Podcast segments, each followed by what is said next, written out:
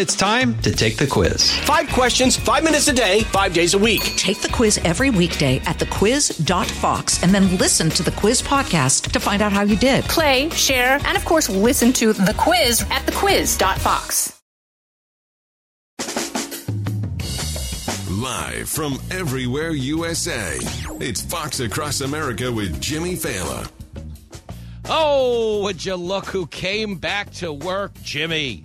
Jimmy, coming to you live from the greatest country in the world, broadcasting once again from the tippy top of the world famous Fox News headquarters in New York City. It is Fox Across America with your main man, Jimmy Failla, a guy who did not headline CPAC this weekend. No, I was out in Seattle, I was out in Sacramento raising holy hell. But Donald Trump did headline CPAC. We will cover the highlights as the 2024 race heats up. You're about to hear the greatest speech you've ever heard. I don't doubt he's passionate about it. We will also get into Jill Biden clapping back at Nikki Haley's claim that Joe Biden does not need to take a cognitive exam. If you like Biden so much, name three of his complete sentences. I'm honestly not sure that we can, but we will get into it with Jim Jordan and your fine self at 888 788 9910. We're back on the East Coast. The rules remain in place. You could be a Republican on the show, you could be a Democrat, you could be a Libertarian, you could be an Independent. Just don't be a. That is all. It's the only rule. Happy Monday. Welcome back to New York, Jimbo. I have really quick. Uh, if you were at my shows at the Federal Way Performing Arts Center Friday, if you were there at the Crest Theater Saturday night, uh, this soundbite is for all of you.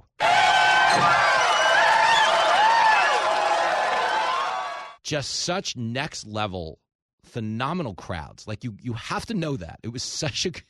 It was such a good, crazy, debauched time. Every second of it. Like I literally, when I was on stage Saturday, Friday night in Seattle, like I was literally dragging the last minute of my the last joke I told on stage. It's a joke my grandma Fela told me back when I was a little kid. If you're there, you know the story.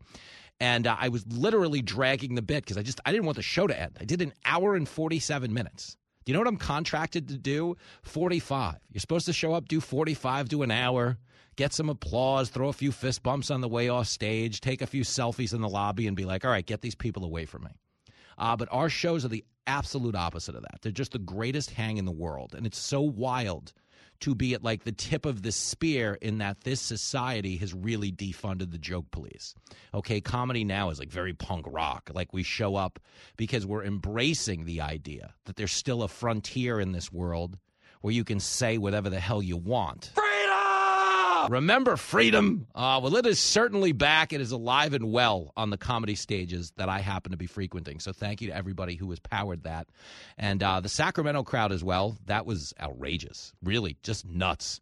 And uh, I am happy to inform you that my car was there. This had become a point of controversy because I had to street park in Sacramento, which uh, is not something anybody advises because every time you park a car under Gavin Newsom's leadership, you have invited the locals to turn it into a housing colony. Okay, you look at it as a parking space, they look at it as a two bedroom apartment. What the hell is the world coming to? It really is a mess, but uh, I am happy to report nobody was living in my car uh, when I got out of the gig. I made it home safely, uh, not without a three hour layover at O'Hare Airport.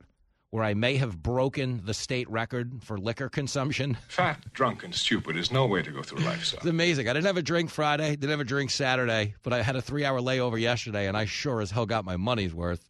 Uh, and I had a good time at the airport bar doing what? I was watching clips of the Trump speech. Okay, Donald Trump spoke Saturday night at CPAC. That's where he was. DeSantis skipped it. He gave a speech yesterday at the Reagan Library. We'll get to that as well.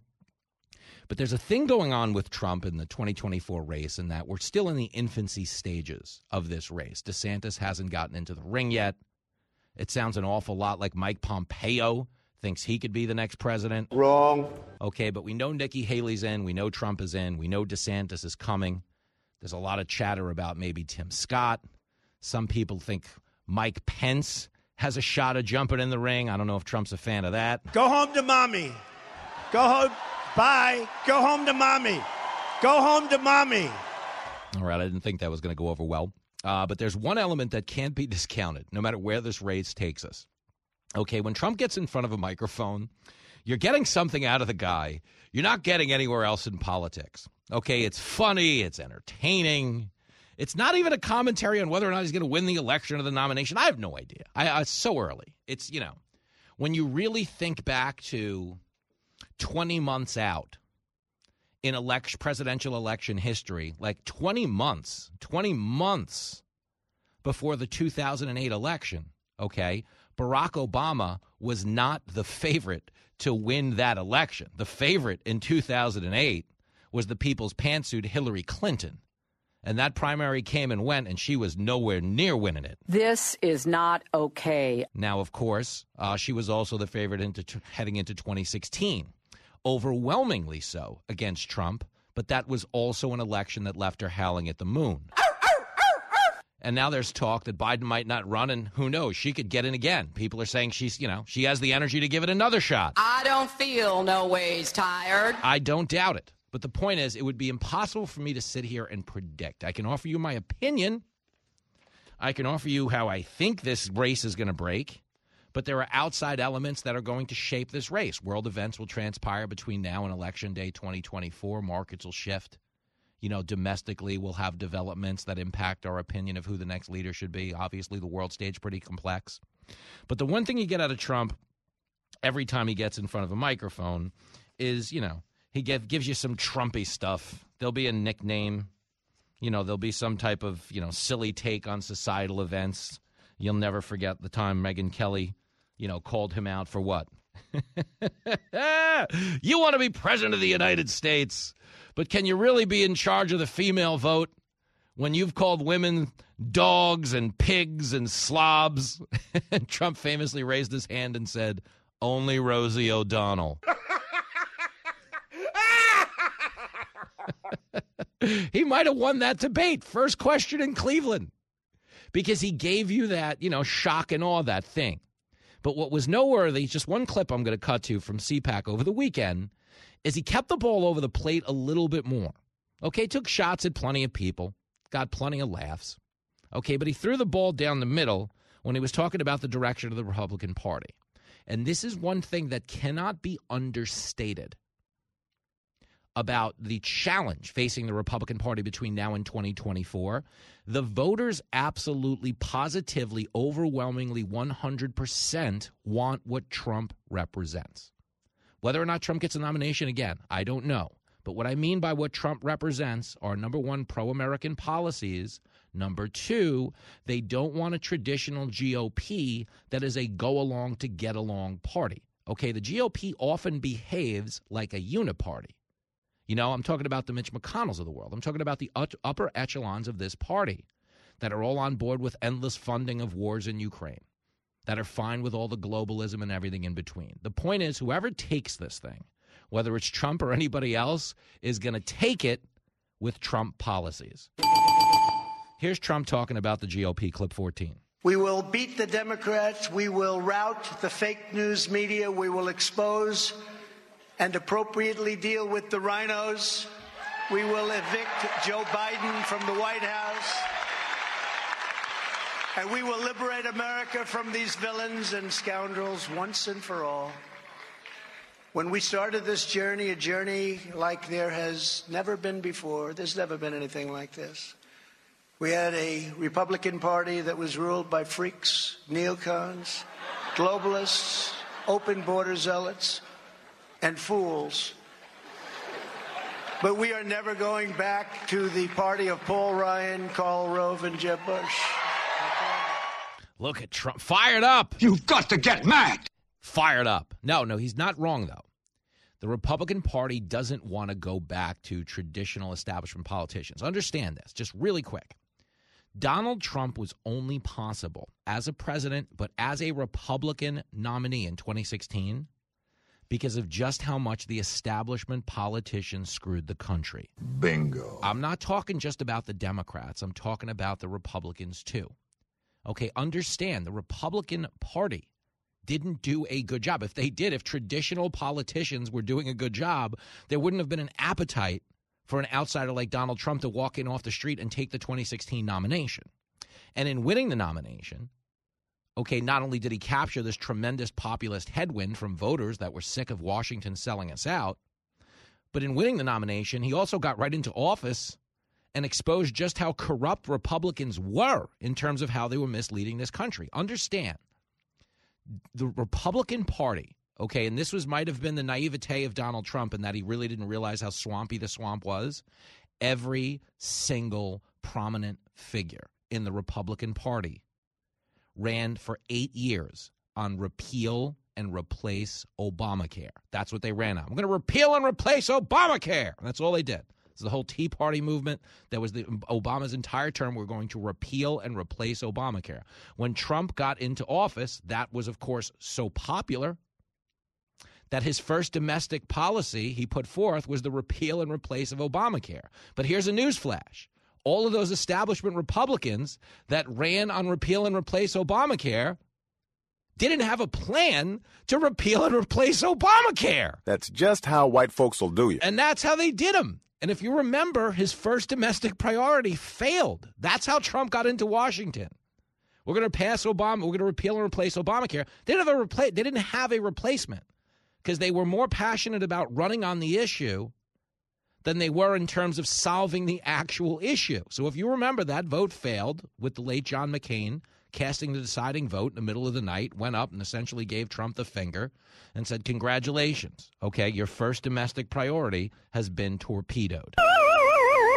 And that's how it went down. And that's because the traditional status quo Republican is no different than the status quo Democrat. They're making money. They're at the top of the food chain. They are the uniparty. The go along to get along, get fat off the lobbyist gravy train. Let's go have a $7,000 lunch at Cafe Milano on K Street. That's who these people are.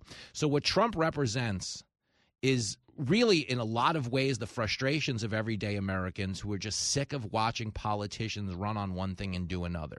And the only reason Trump was able to win in 2016 is because they had given him the opening to take advantage of it. Okay, if Republicans had done their job, there's no way an outsider gets the reins of the party, no matter how funny, no matter how colorful he happens to be. Okay, if the Democrats had done their job, there's no way Trump actually pulls that thing off in the general. But the fact remains, okay, Trump won because he's entertaining, people love his policies, and they're sick of the DC establishment. And the reason I can't make a prediction, I have a gut on what would make this easier for the Republicans. I have a gut on what would make it easier for Trump, one way or the other. We're going to talk about it today on the show. But the reason I'm not throwing my money down on the line is because there's a million things that can happen between now and then. But the one reason you can't count Trump out it's not even because he knows what he's doing. And believe me, he has plenty of good ideas. But the reason you can't count him out is because the people he's up against in D.C. have no idea what they're doing. We have people in Washington that don't know what they're doing. Amen. Jimmy Failla. Nice kid, but a little dumb. You're listening to Fox Across America with Jimmy Failla. The Will Cain Show is now dropping five episodes a week. Join Fox and Friends weekend host Will Cain as he tackles the latest headlines from his unique perspective, along with thought provoking interviews with leading figures and live calls from viewers and listeners. Listen wherever you download your favorite podcasts.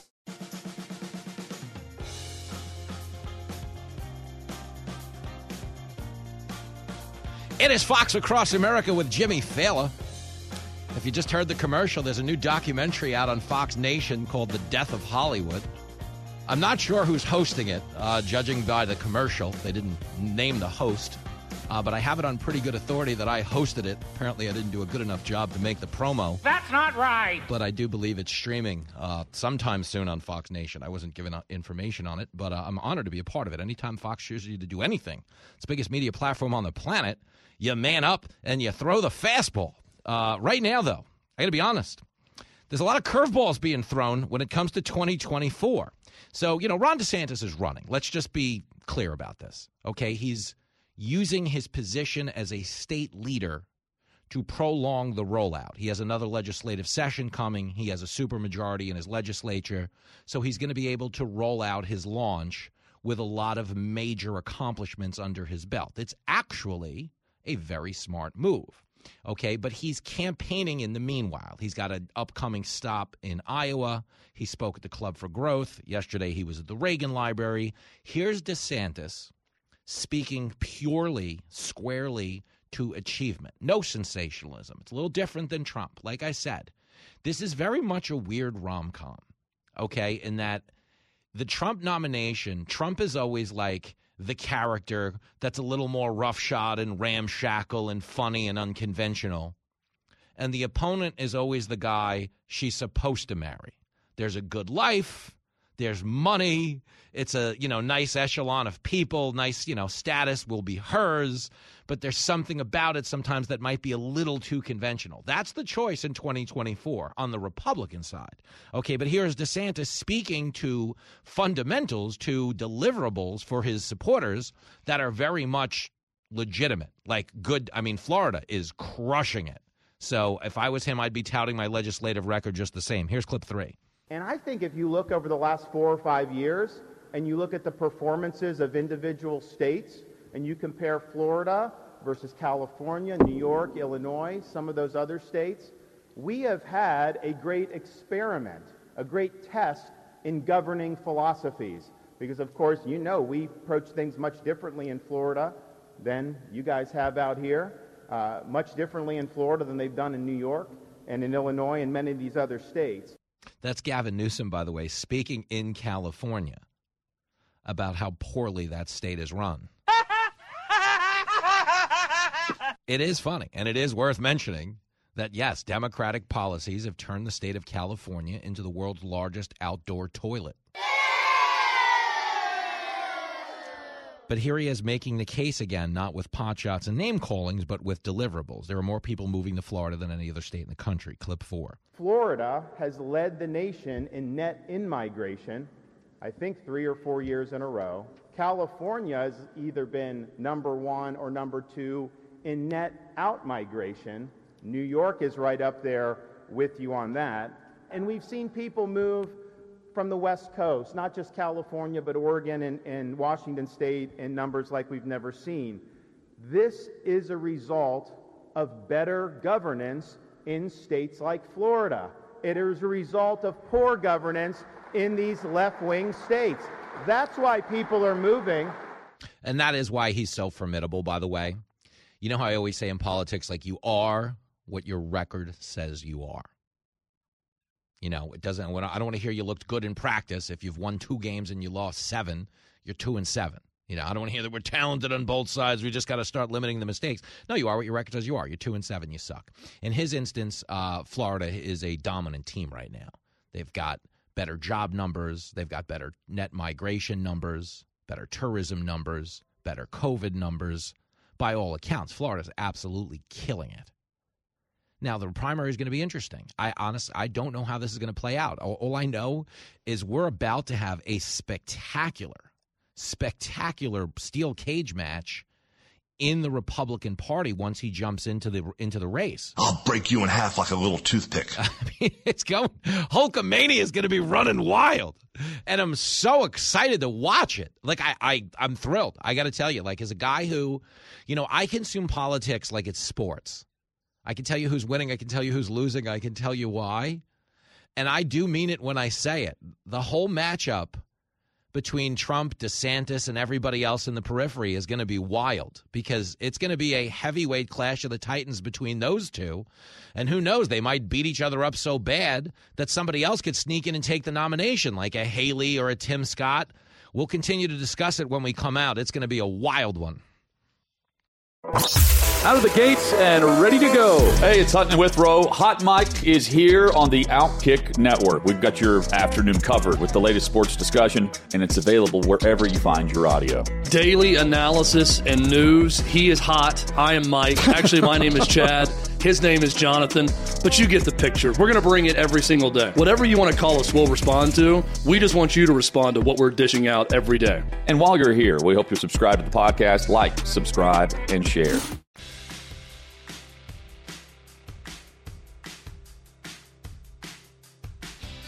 Fox Across America with Jimmy Failla. Pumped up on a Monday. I was on America's Newsroom this morning.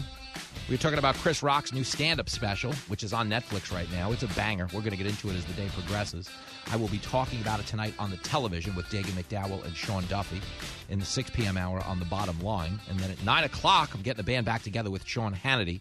I will be on Hannity tonight at 9. But right now, I am here with you doing what we do best, which is talking on the radio. And uh, one of the big chit chats right now is 2024. The Republican Party and the field itself is taking shape.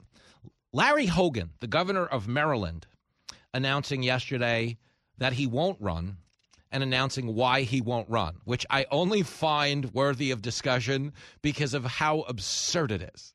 This is like me announcing why I won't sleep with Rihanna. Hello, it's not an option. like, thanks, Larry Hogan. But listen to this. He tells you, you know, he's not going to run. He doesn't want it to be a crowded field. You know, there's also the small matter of the fact that he has no chance of winning. Correct the mundo. Okay, give him credit for that. And he doesn't speak to the reality that he has no chance of winning. But at least he is honest enough with himself internally to know this would be a fool's errand were he to go out there and throw his hat in the ring. That's true. That is true. But here is Larry Hogan on not running for president. It's clip seven. I didn't want to have a uh, pile up of a bunch of people fighting. Right now, you have you know Trump and DeSantis at the top of the field, you're soaking up all the oxygen, getting all the attention, and then a whole lot of the rest of us in single digits. And uh, the more of them you have, the less chance you have for somebody rising up. So at least he gets it. Okay, there's some self awareness in the sense that, you know, he at least spoke to the fact that, yes, the tippy top of this race leaves a very limited opening for the bottom. But, you know, the Trump DeSantis thing, you know what it reminds me of really quickly as a sports guy? In 2003, when the Yankees played the Red Sox in an epic American League Championship series, okay, the winner of that series projected to be such an overwhelming favorite over the Florida Marlins, who had a, you know, decent team. Josh Beckett was there. You had a young Miguel Cabrera on the way. You know, team was coming into focus. They were good. Don't get me wrong. But the Yankees and Red Sox were so, you know, comprehensively better. At least that's what the assumption was on paper. But the Yankees and the Red Sox beat each other up so bad that by the time they got to the actual World Series, they had nothing left in the tank this could be a problem. I mean, it could be for Trump and DeSantis too. And what I mean by that is they may beat each other up so hard, this might become such a sideshow that you might see a compromise candidate within the GOP, like a Tim Scott or a Nikki Haley. I don't have an answer. Okay. The only answer I have right now is that it's going to be a hell of a show.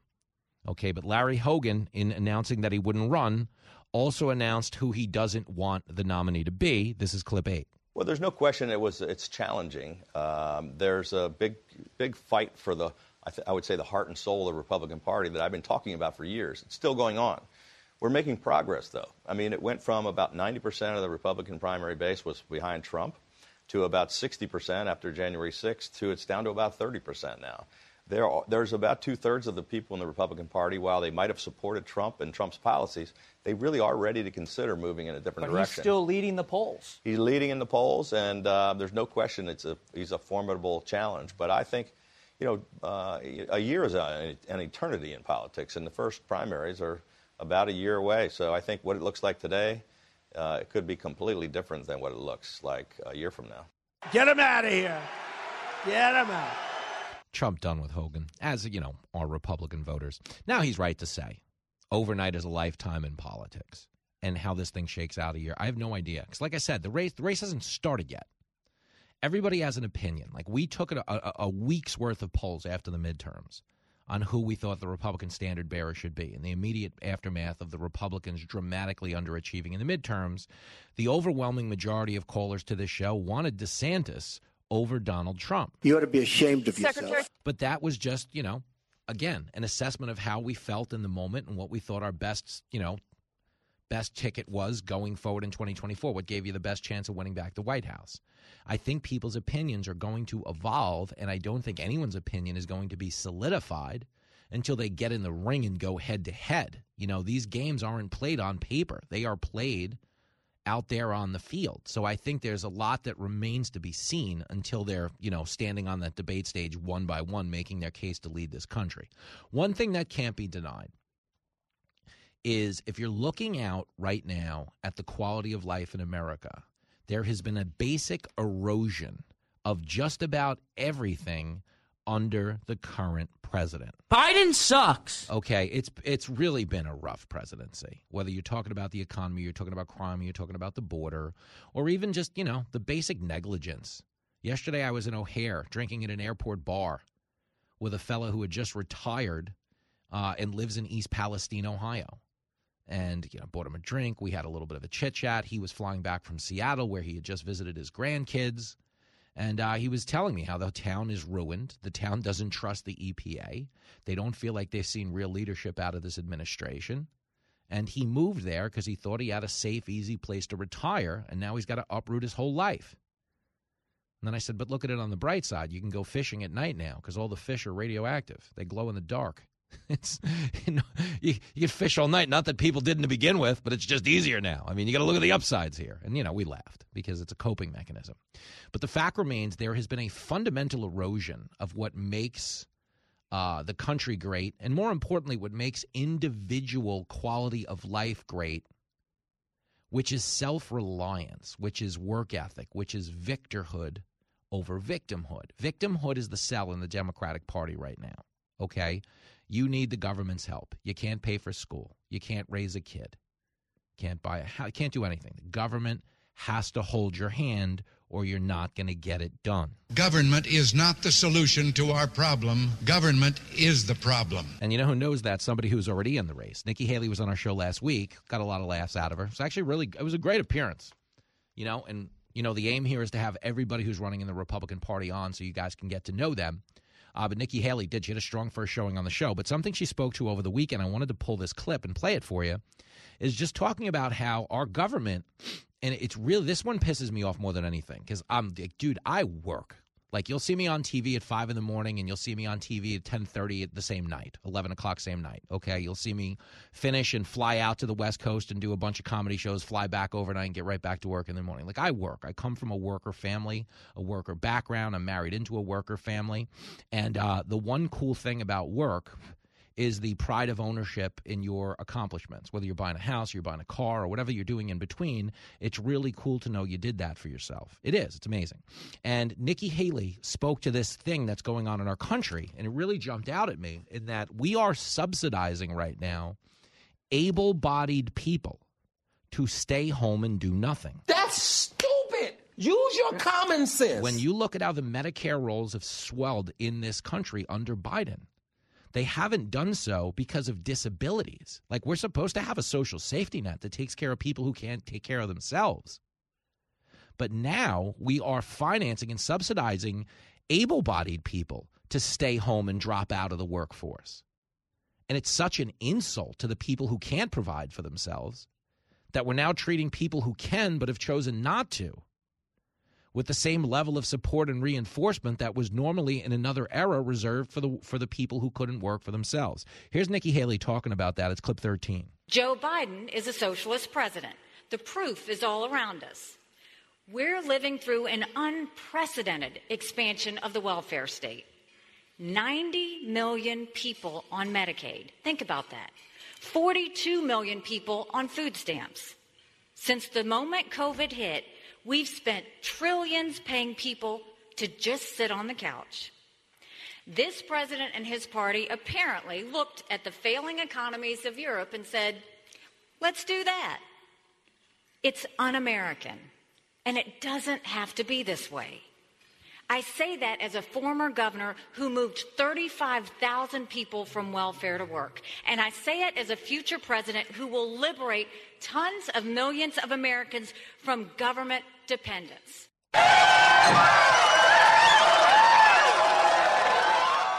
But seriously, people have been taught to rely on the government. And by the way, that's expensive. And you know who winds up paying the bill? You and me. Thanks, big government weenuses. There, America really does need it needs like a Joe Clark. Do you remember the movie Lean on Me? Morgan Freeman plays Joe Clark, and it's just like you're fat and you're ugly and you're lazy. You know, somebody to just walk around with a bullhorn and read it its truth. Like fundamentally, we're not playing good ball. We're not playing good fundamental ball. We're not hitting the cutoff man. You know what I'm saying? Like we're not doing the basic things that make a excuse me that make a country run properly.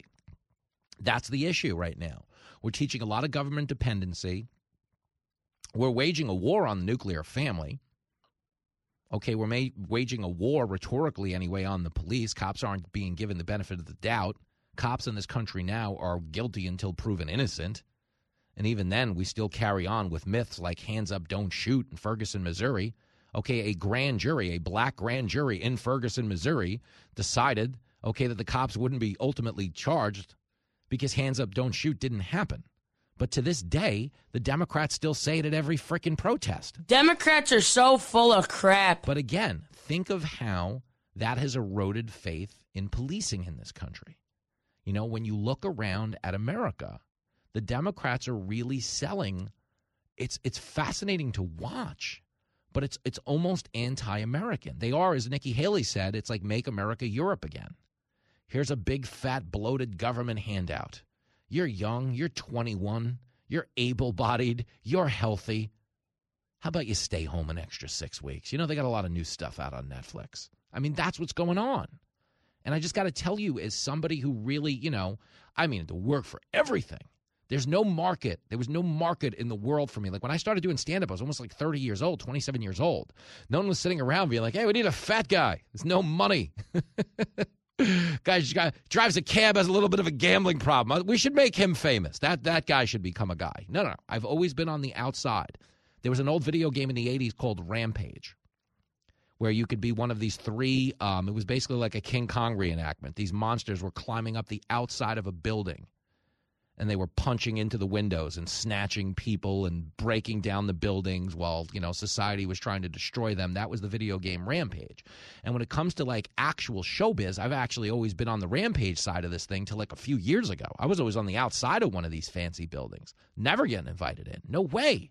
I mean i drop people off at them in my taxi but I like I legit really like really had to work, you know, to wind up in the position that I'm in.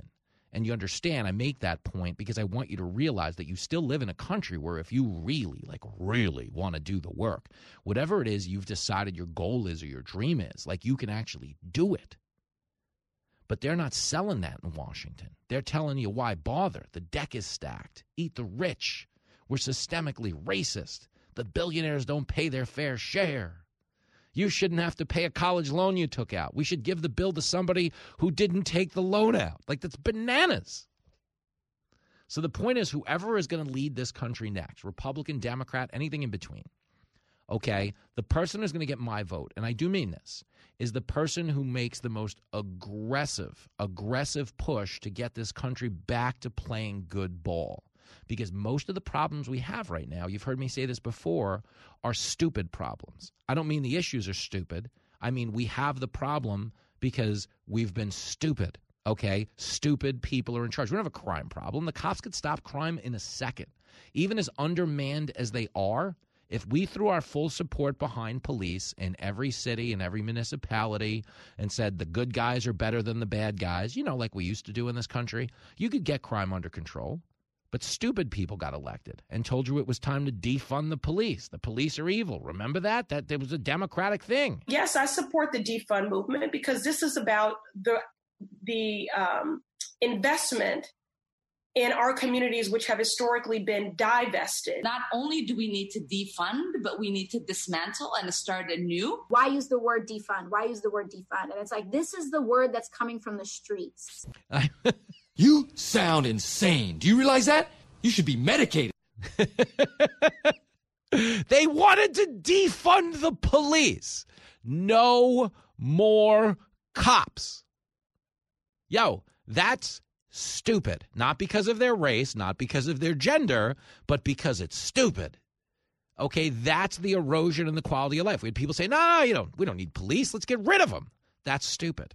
Okay, it's not a crime problem. It's a stupid problem. Look at the border. We had cut illegal border crossings by 80% of the Trump. They're like, ah, these policies are racist. No more wall. No more Title 42. No more remain in Mexico. Okay. Well, what do we have now? Record breaking numbers, record breaking death at the border, record breaking fentanyl death in this country. Stupid problems. We had policies in place that solved the border issue. Now we have stupid people that repealed those policies. That's where we've wound up in this country. Okay, when you talk about the personal responsibility of student loans, the upper 2% of income earners would benefit from student loan forgiveness. So you're putting your boot on the neck of the little guy to help the ultimately rich people out in the long run. That's stupid. Okay, just the same as sending unlimited money to Ukraine, it's stupid. I'm not saying I support Putin.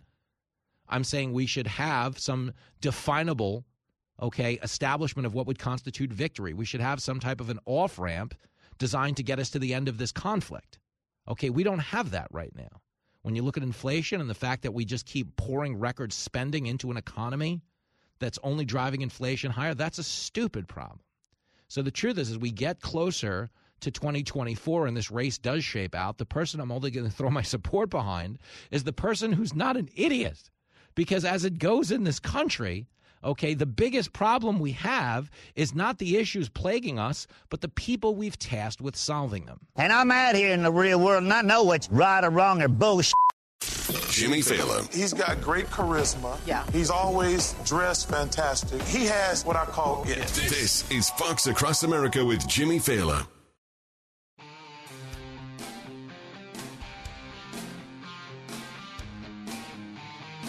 It is Fox Across America with Jimmy Failla. Back in New York this week, but we're heading back out onto the road in April. Let me give you some dates. See if I'm coming to your town. Got a lot of dates coming up this summer with myself, a bunch with Kennedy. There's a lot going on. Uh, I am going to be in Bend, Oregon at the Tower Theater Friday night, April the 7th. If you're listening in Bend, hey girl, come to the comedy show. Saturday night, April the 8th, I will be at the Egyptian Theater in Boise, Idaho. That's going to be a banger. Uh, Friday night, April the 21st, Saturday night, April the 22nd, I am at Bananas Comedy Club back here on the East Coast in Jersey. Jersey! And then, of course, I'm going on the road with Kennedy in May. May the 6th, uh, we are in Reading, Pennsylvania at the Santander Performing Arts Center.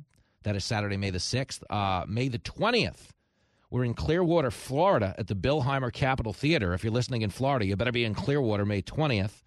Uh, then we're going to the Adler Theater in Davenport, Iowa. Tickets on sale. Okay. Davenport, Iowa. That is Saturday, June the 3rd.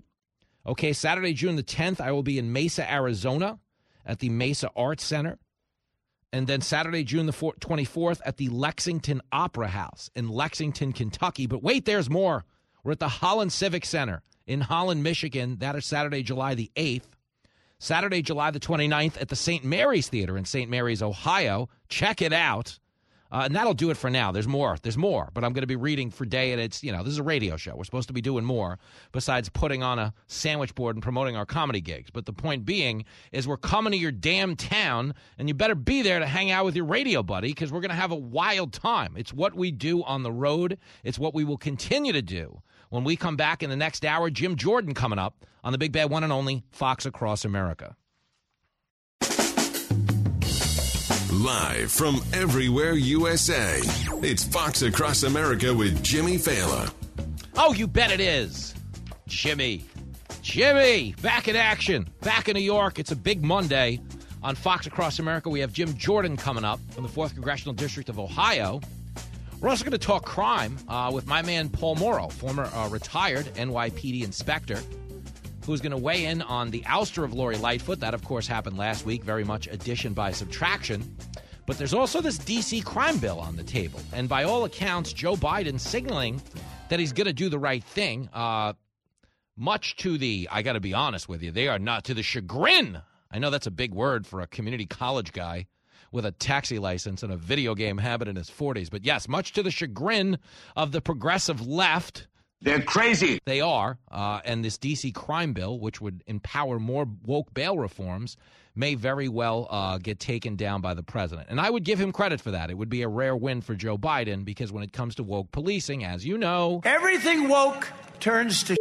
But I bring up Joe Biden right now because as it pertains to 2024, there might not be a Joe Biden when it comes to a campaign. Tell him like it is. Okay, it's a political piece today, uh, and it's the second one we've seen in as many weeks that people are worrying behind the scenes about Joe Biden running in 2024. Come on, man. But the point being is it's 31% within the Democratic Party. 31% of Democrats want him to run again. Guys, that's really, really low. Okay, for whatever people listening think of Donald Trump in the worst moment of his presidency, he still enjoyed the support of 90% of Republicans. Even during the COVID pandemic, even during the George Floyd riots, there was never a moment where Donald Trump didn't have his party support. Joe Biden is not only polling historically low on a national level, but within his own party. Uh oh, I'm in trouble. Okay, but right now we're being told that he expects to run again in 2024, but the rollout has taken a lot of time.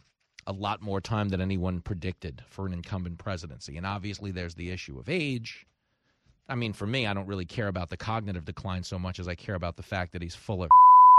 Okay, but I bring up the cognitive decline because Jill Biden, making the rounds over the weekend, she did a hit with CNN. CNN is the worst. A lot of people feel that way. But here's Jill Biden, okay, talking about Nikki Haley's request for politicians over the age of 75 to take cognitive exams. Jill Biden not having it, clip nine. Nikki Haley, one of the Republican candidates, is calling for mental competency tests for those politicians over the age of 75. What do you think about that? Ridiculous. Would your husband ever take one of those? I mean, we haven't even discussed, we would never even discuss something like that. we wouldn't even discuss that. Shut up, fool! I mean, yeah, I mean, after all, what, what would make anybody think this guy needed a cognitive test? We hold these truths to be self-evident. All men and women created by go. You know the you know the thing. I mean, come on. Time was a guy could finish a speech, shake hands with an invisible person, walk the wrong way off the stage. Nobody said anything. What's going on in the world today? I don't get it. Cognitive test. Obviously, she doesn't. You know, she wants Joe Biden taking a cognitive test as much as she wants Hunter taking a drug test. You know what I'm saying? Hunter's a dirtbag. But the fact remains these questions are being asked by the media because the media, are you ready for it?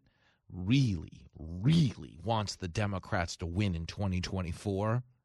And they don't know if they can pull it off if Joe Biden's the nominee. Ah, you have a good eye, my man. That's why this is going on. The reason you're starting to see these back channel anonymous Democratic sources telling Politico, high level Democrats,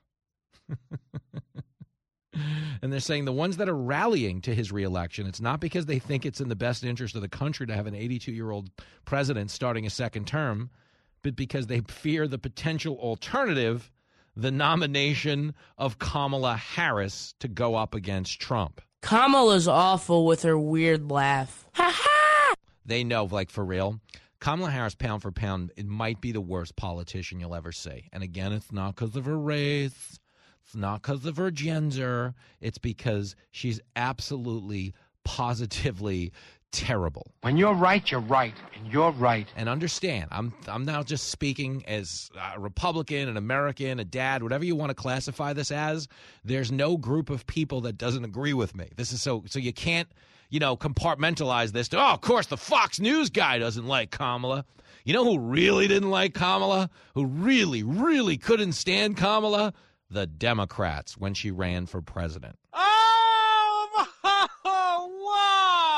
Kamala was polling at 1% when she dropped out of the Democratic primaries. 1%. She was polling behind my milk. I drink 2%. She was polling behind my milk. Okay, I mean, really think about that. So, how come we're racist and we're misogynist if we don't hold her in high regard, but the Democrats could have her literally polling behind ISIS and no one called them names? I think he's got a point. No, Kamala sucks. So that's the biggest case to be made for a Biden presidency is that there are people within the Democratic Party who think she would be the logical successor if Joe Biden were to not run. Yo, if Joe Biden doesn't run, and I still don't believe he's gonna, I'll believe it when I see it. And I'd admit I was wrong, but I won't even technically be wrong because he shouldn't be running again. The guy's a mess. Okay, I watch this guy every day. I just went through an uncle with advanced dementia. The parallels between Biden and my uncle Sonny are they're overwhelming. Okay, I take no joy in saying that. I don't want to know that we're led by this. But the reason so many Democrats would be fine with us continuing to be led by a guy who was in an advanced state of decline is because it allows them to be the president. I'm telling you, that boy's a genius. Okay, that's what this is. The Biden presidency is popular within the Democratic Party because a lot of people behind the scenes get a lot more power than you traditionally would in a presidency. We have an iTunes user agreement of a presidency. I've told you this before. Scroll, you know, when you're getting a new app on your phone, you don't read that 12 page agreement, the user agreement. You scroll to the bottom, click I agree, so you can download your meme maker. Scroll to the bottom, click I agree, so you can download that sports app you wanted. You don't read any of this stuff. That's the Biden administration. Everything's an executive order. Scroll to the bottom and click I agree. But what do you mean I haven't read the whole thing? Shut up, old man. Scroll to the bottom. And he scroll. All right, I agree. I agree. We have a president that is clearly not all there. Everybody knows that. Okay, but when you look out at these political pieces that continue to pop up, it's because a lot of Democrats, to their credit, realize that even though a Biden presidency affords them more power behind the scenes, it's going to be exponentially harder to pull it off this time around because he's actually going to have to campaign. Don't ever forget, like Joe Biden didn't run for president in 2020. The media ran for president in 2020. Biden was home. He was home. They cited the pandemic as an excuse for him to not be out on the campaign trail, and he was home. There were more Bigfoot sightings in the summer of 2020 than there were Joe Biden sightings. Okay, he did not come out of his house. He didn't have to withstand the rigors of everyday campaigning, of retail politics, of hundreds of rallies. Okay, Biden did carefully curated interviews where he had a press flack next to him at all times, willing to cut his mic the minute he wandered off the reservation. If you have a problem figuring out whether you're for me or Trump, and you ain't black. Oh, would you look at the time, Joe? All right, we got to go. Thanks for coming to this campaign event, in air quotes. Okay, the people behind the scenes who love running a Biden presidency also realize they won't have a presidency to run if they nominate him because he can't withstand a full campaign. And if the Republicans nominate anyone under the age of 100, the juxtaposition is going to be too obvious between Biden and whoever he's up against. The only guy that makes this close is Trump just because their ages are comparable. So you kind of lose the argument. But even then, you don't really lose it because we all age differently. And to this point, Trump, who's two years younger than Biden, campaigns with the physical presence and the stamina and the conversational wherewithal of somebody 50 years younger. Okay, Trump comes off as a much younger 78 than Biden does an 80. I agree with that. So that's where the liability happens for the Democrats is they don't know if he can win. Okay, Joe Manchin was asked to endorse Biden over the weekend and again sidestepped the question. It's clip 10. Oh, there's plenty of time for the election. This is the problem with America right now. We start an election every time there's a cycle coming. Yeah, he's up. the leader of your party. Uh, I, uh, I, no, the bottom line is let's see who's involved. Let's wait until we see who all the players are. Let's just wait until it all comes out. My main purpose right now is to work for my country and my and my state. That's my responsibility. I'm not going to make my uh, announcement for anything until the end of the year. I'm not going to make a decision what my political position is going to be or where I'm going to do for my political future. I won't do it until the end of the year. I got too much work to do now. What in God's name is he doing? I mean, he's being honest. You know, nobody wants this guy to run again. I mean, it's a it's a mess, man. I don't take joy in saying that. You know, the president. You know, for me, America is my is the Yankees. I grew up rooting for the Yankees, and no matter who the Yankees got in free agency, no matter who they got them via trade, I still continue to root for the Yankees. I've told you this before. I didn't like Roger Clemens growing up because our biggest rival was the Boston Red Sox. But one day I got out of bed, Roger Clemens was pitching for the Yankees. So guess what? Learned to root for Roger Clemens. Okay, Joe Biden, I didn't support him or any of his policies, but I didn't want the country to fail the way it has under his leadership. I continued to root for America. You know, the problem is he's not really capable and he's being run by so many suits in Washington that don't know what they're doing that we're just witnessing this massive overall decline in the quality of everything. And I think when you look out at the world, that's the biggest reason why Biden's not going to be your standard bearer in 2024. It's not because, you know, he's old the elevator doesn't go all the way to the top floor. Okay. It's because he absolutely, positively sucks at the job. You're absolutely right. Critics are calling it the show of the year. Personally, I think we got hosed on that call. You're listening to Fox Across America with Jimmy Failla.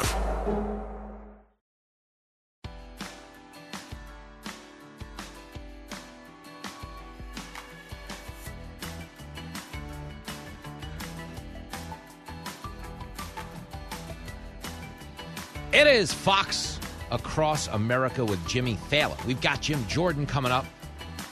Paul Mauro is going to be here as well to talk crime and punishment.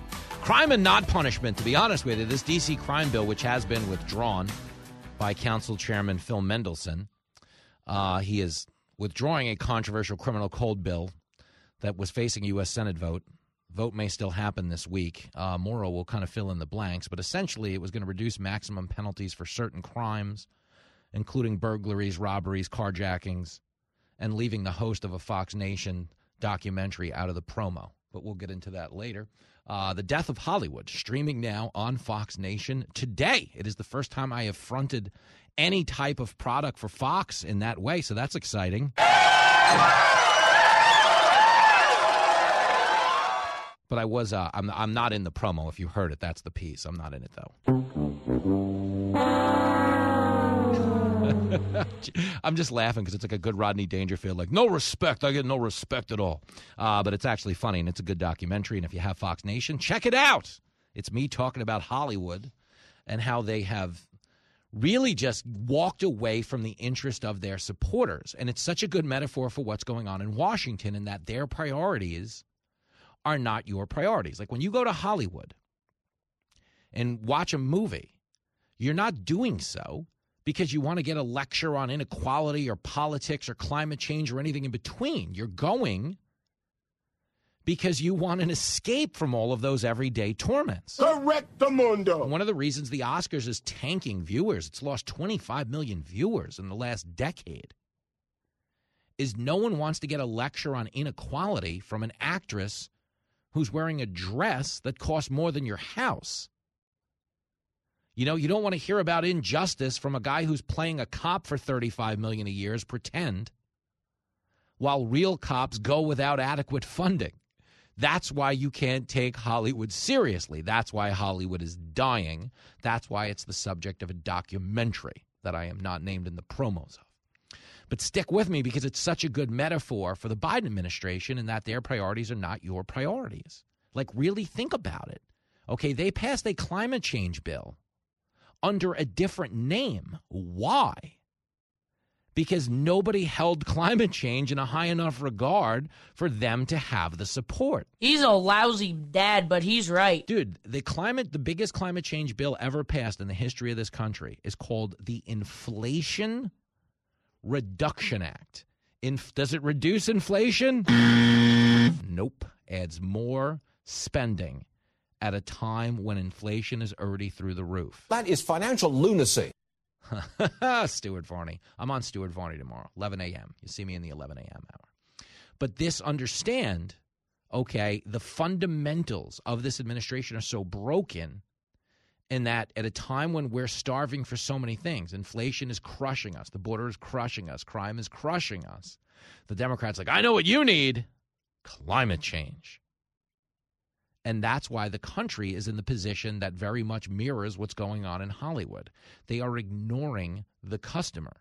Okay, the customer, right now, if you look around America, they don't care about climate change. Climate change is not a top 10 issue anyway. Nobody cares about it. Climate change is like white privilege.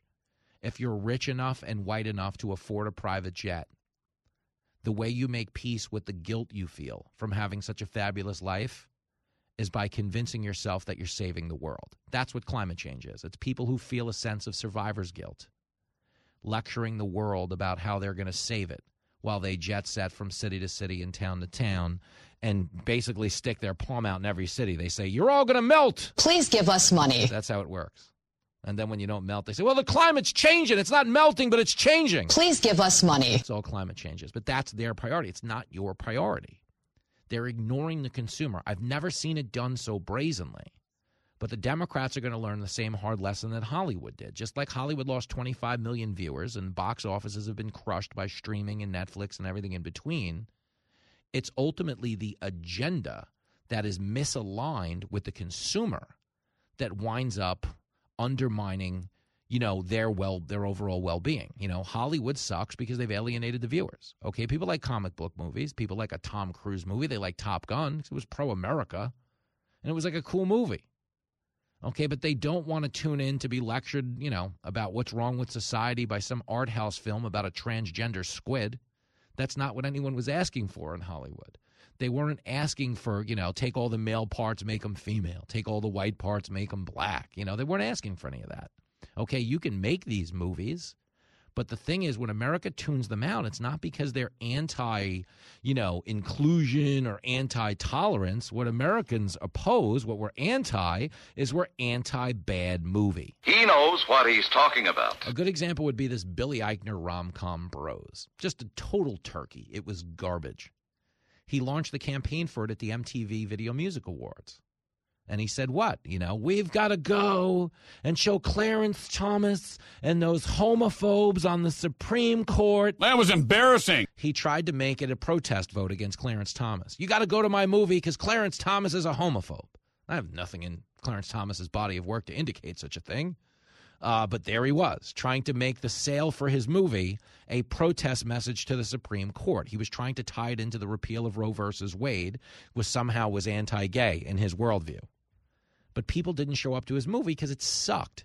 And it wasn't because they're anti gay movies. Brokeback Mountain made a gazillion dollars and won every critic award known to man. People went to it because it turned out to be a good love story if you were into that sort of thing. But when it came to Billy Eichner, when it came to Hollywood, they're in the same position the Biden administration is. They're prioritizing things the rest of us could give a rat's ass about. That is correct.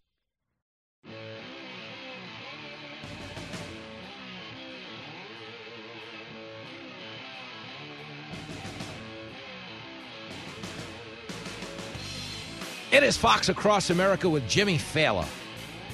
Had a great moment of self reflection this morning. I was sitting offset, waiting to go on camera on America's Newsroom. And like, it's one of those moments where, like, you know, your career, your reality kind of like sinks in. I was like, wow, it is so amazing that I'm about to go on America's Newsroom with Bill Hemmer and Dane. Like, my God. And then I saw who they had on in the previous hour. It kind of took me down a peg. Joining us now on the show, a man who has no idea what I'm referring to, former retired NYPD inspector, Paul Mauro in the house. Hey, man. Unfortunately, I have a pretty good idea what you're referring to, but we'll let it slide. Mauro! I know how you were raised. Yeah, okay. listen, I we understand. I had to get the first cheap shot in because these have become very chippy radio get-togethers. This has been. You're right. It's good that we don't do them in the same room. So I can say it's for it's for the safety. I got my pepper spray. Yo, by the way, I was out. Speaking of pepper spray, I was out in uh, Seattle this weekend as part of my tent city tour, and Yeah. it wasn't in. It wasn't as bad as I thought it was going to be. In that they've moved a lot of like the blight to like a concentrated area. Mm. But uh, you know, so in that in that regard, I was ple- pleasantly surprised. That, that concentrated area being what? Portland? Yeah. Yo, I have to fly into Portland la- next month, and someone asked me, they're like, "How do you get a gig in Portland? What do you need to get a gig in Portland?" I go, "A bad agent." I don't, Yeah, heartbeat. I don't know who I pissed off for that one, but I'll be out there on the West Coast. But no, while I was in my hotel Friday, I was actually watching the Five discuss the DC crime bill. So all of my background on this bill comes from watching their analysis. But it's my understanding, I guess, the chairman withdrew it today. Um, and I only bring it up because essentially what they're doing in this bill, without getting into the minutia, is they were just reducing a lot of maximum penalties. Now, can you speak to how that actually impacts criminality and recidivism and stuff like that? And They're just trying to go along with what is this national trend of decarceration, which mm-hmm. is a word none of us heard until a couple of years ago, and now hear regularly to our chagrin. But the yeah, this stuff always comes out of the think tanks, and the idea is that there is some sort of school to prison pipeline that locks people into essentially a life of recidivism. And of course, what that does, and I hate to use the word, but it takes away the agency that a, perf- a person has over their own lives mm-hmm. and ignores the fact that so many people don't fall into that and so many people break free of it. So, this decarceration movement has just taken away any disincentive for recidivism because that's generally what it's targeted at. The mm-hmm. idea that, well, you can have four or five strikes, it's okay, you're not a bad guy. And uh, it, that, it's part of that whole thing.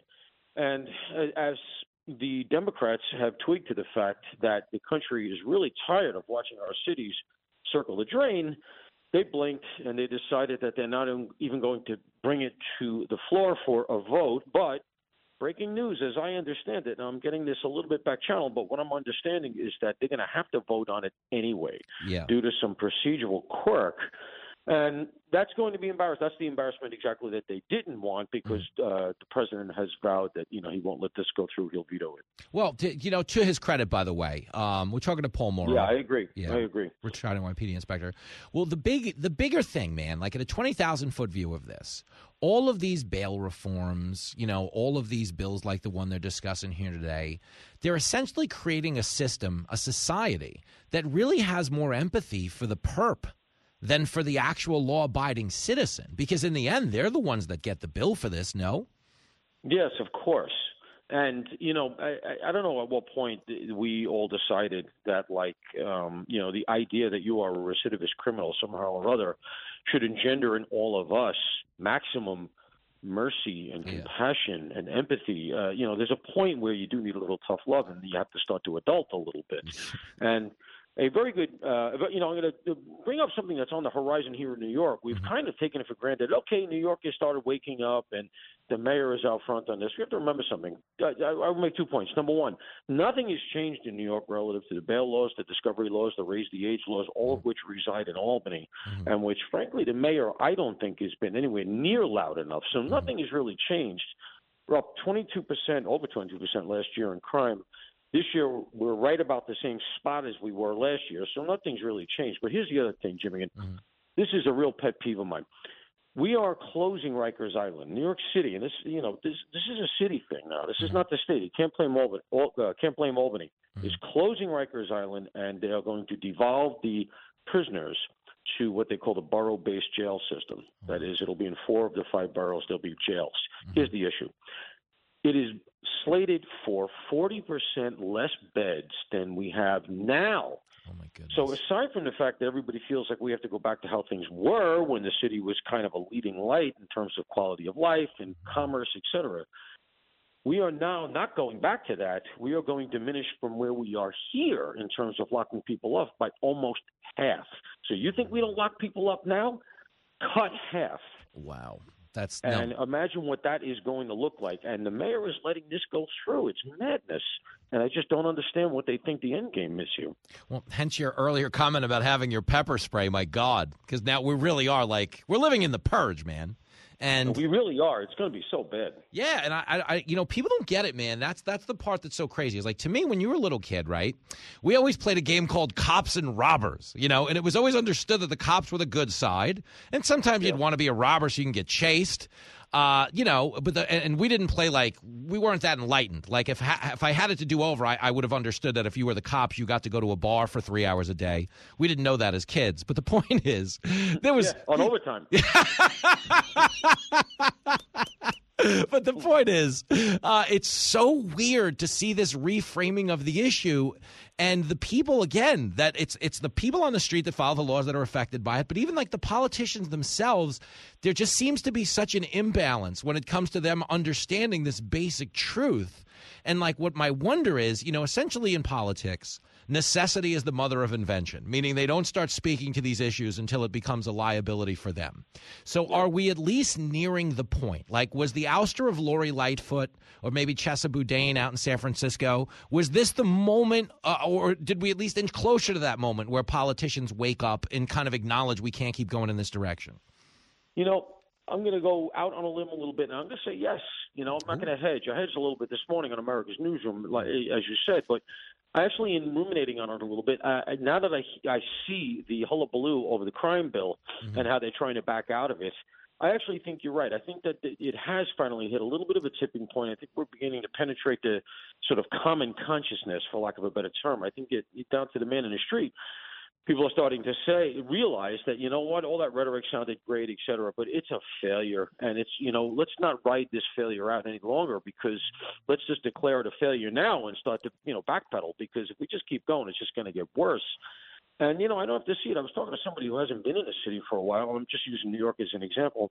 She moved down south to a rural area. She comes back. She hasn't been here about ten years, and she was she's a, a lefty. She's a liberal, dyed in the wool Democrat. She was appalled by the condition of the city. She said couldn't believe the state it, it is in, and the term she used was apocalyptic. Wow. And that is after Adams has begun cleaning things up a little bit. So I don't understand what they're voting for. I don't see what the end game is here, and I think you're actually right. I think we're hitting a tipping point. So let's see if the moral courage and political courage is there to start to undo this. Yep, that's that that that's what you got to hope for because again, I was I was in California, I was in Seattle this weekend. It's bad. Uh, don't get me wrong. Uh, but again, but we're living in hell here in New York. DC is out of control. The carjackings and everything. Oh, God, Philadelphia, Baltimore, yeah. Memphis, St. Yeah. Louis, Minneapolis. These cities are the gateways to the country. This is where when immigrants come from overseas, mm-hmm. when they watch them, you know, Hollywood's how America talks to the world, yeah. right? When people see this stuff overseas, they say, "Oh, look, Times Square, oh, New York, Empire State Building, all of that." Mm-hmm. They come expecting glamour town. Yep. And when they get here and it looks like, uh, you know, the black hole of Calcutta, I think they're pretty disillusioned. And that word gets back to the old country. We need people coming. We need the commerce. We need people here. Yeah, well, it's funny, Paul. I was saying that to somebody that, like, uh, eh, you know, how is New York these days? I'm like, well, I'll tell you. I said in Times Square, we used to have these famous walking tours of the architecture. I'm like, they're now called running tours. Yeah, that's right. Exactly. And it's the cops who are running too. Yeah. It's bad. uh, uh, people think I'm overstating it, and then they come and, uh, no. you know, look, I think it'll get better, but it just, you know what? In, in, in, the way the place looks matters as well, and it just looks like hell. Yeah, it does. Yeah, no, no. De- Seattle was definitely a fixer-upper in that regard, but uh, yeah. man, what a mess. Well, listen, I appreciate you sharing some insight here, as as you did well on the TV this morning. I was impressed. Actually, I enjoyed your hit. I know I was giving you a hard time, but I'm supposed to. That's well, how this works. So I was speaking slowly, so you could, you know, I knew you were out. Oh, there. that's enough, Mauro. Get him. Out. That's enough. Good stuff, man. We'll uh, do it again soon, brother. Be well. And four. All right. Get him out of here. Get him out. Paul Mauro. Uh, the Ops Desk is his newsletter. You should subscribe to it. It's a home run. Uh, it comes highly recommended from the great Dana Perino. Another one of our law enforcement experts who listens to the show and weighs in frequently. Another former, uh, a retired member of the NYPD who is now down in Raleigh, North Carolina, where it's safe. Harold is on the phone. Yo, Harold. Thank you for taking my call. First of, of all, I'd have to disagree with the inspector mm-hmm. because the two people that um, made the runoff in Chicago are worse than Lori Lightfoot. Oh, that's what I meant to ask him. Now he didn't he didn't really acknowledge that because I didn't ask him that. But is that true? That was my question, Harold. Well, well, well the the black guy, the black guy thought looting basically san- sanctioned looting, mm-hmm. and the then the other guy uh, I can't think of his name, but he was in charge of the public schools in Chicago. And guess what? Mm-hmm. Public schools in Chicago are terrible. Yeah. So you put these two geniuses, and these two geniuses are going to run off for the for the spot. It's going Damn. it's it's going to be worse. It's as gonna... far as Eric Adams is concerned, uh, well, I don't know what he's doing in New York, but I know one thing. I was there a couple of weeks ago, and, and I left my firearm in North Carolina, but I should have had it with me because I was on pins and needles the whole time I was up there looking around, swirling. Look, you know, you know, it, it's a shame. And I'm born and raised in Brooklyn, mm-hmm. and I remember the '80s and the '90s, and it was bad, but you know, you think at this stage of the game it wouldn't be that bad, but back to your point about the purge, mm-hmm. it's here. Yeah, the purge is here, and you and people better down here open carry. Mm-hmm. So everybody can do what they you know. You get mm-hmm. your firearm, protect yourself, do what you got to do. Mm-hmm. But the bottom line is that deal in D.C. Until these politicians live it, they're not going to. They don't care. No. Most of them don't live in these districts where they make these decisions to let these knuckleheads run around with firearms. Yep. I had a guy in Central Booking one day giving me a hard time. He's rounding up about 300 guys. He was making noise. I opened up the cell. I walked in. I said, "What's your problem?" Blah, blah, blah. How many times? Oh, I, I got locked up. Well, how many times have you not gotten arrested? and he went and sat down and got, and he was quiet the rest of the day he was there. How many times have you gotten away? You you got caught once out of ten. You Yep. you bet you that's not a bad deal. Mm-hmm. Now it's a great po- it's a great point. And now the problem is if you do get locked up, you don't you get you get let out. That's the issue. And well, well yeah. they're going to keep they're going to keep doing that, Mister. F- They're going to Mm. keep doing. Like I said, until they suffer the consequences. They don't live in these neighborhoods. My son was a police officer in, in D.C. He quit a year ago. wow. He was, and he was exactly what the black community was complaining about for years. Mhm. We want black officers. Uh, they know they understand us, the culture. He was a clean cut young man, no tattoos, no problems. Spoke to everybody. Yes, ma'am. No, ma'am, sir. He walked away after five and a half years. Wow. Because he just did did he just felt like the public didn't have his back and it wasn't worth it? Well, what between that and one day he called me up, Mr. Failla, and he said, "Dad, when you was a cop, did you ever thought, think about suicide?" Oh man. And I thought that was a bad. I thought that Yep. was a strange question. And then he he he he, he kept going further, and he said, "Um, one of my friends just killed himself. Oh, that's heavy. young a young black cop, 24 years old, took his life in D.C. Mm-hmm. Uh, about yeah, last last August. and and they've had a they've had a ton of that here in New York as well because morale is in the toilet, man. And you know the risks you take, and you know the things you experience. It really is such a thankless profession, and and you know they've made it that way. It wasn't supposed to be that way. Policing, as you know, is a noble profession. It's something you know Well, we wanted well, to Mr. be. Failla, do you, do you do you know why they go after the? You know why the police are the sacrificial lambs? Because people aren't smart enough to go after the knuckleheads who are making policy. Yep. spending billions of dollars in um, spending billions of dollars in Ukraine. You Mm-hmm. can't even run a train through a, a neighborhood without it blowing up. We are not. That's where the emphasis should be because police officers don't make policy. Yep. All they do is get forty grand a year and go home. They don't write zoning laws. They don't write, le- write legislation. And the only ones we are the sacrificial lambs. I remember when I was working on patrol in New York, and somebody gave me a hard time. Said, "If you got a problem, go see the mayor." Yep. Great Don't point. give me a hard time because I'm just doing what I'm supposed to do. Well, listen, if they want to go see the mayor now, they've got to be able to get into the VIP section of the Marquee nightclub around the block and order bottle service. Well, you, you got to have swag, man. He's a man with swag, man. And what, what do he call himself? The Joe Biden of Brooklyn. the guy who wrote the 93 crime bill and incarcerated hundreds of thousands of black men. He's the Joe Biden of Brooklyn. Can you, make, can you make this up? It's unbelievable. Well, he's, he has wrecked uh, the, the area he presides over, so in that regard, I guess he is the Joe Biden of something. Uh, Harold, uh, you're very much not the Joe Biden of anything. Great work as always, my man. Hey, thank you. Thank you for taking my call. Have a good day, You sir. too, brother. Harold's the best, man.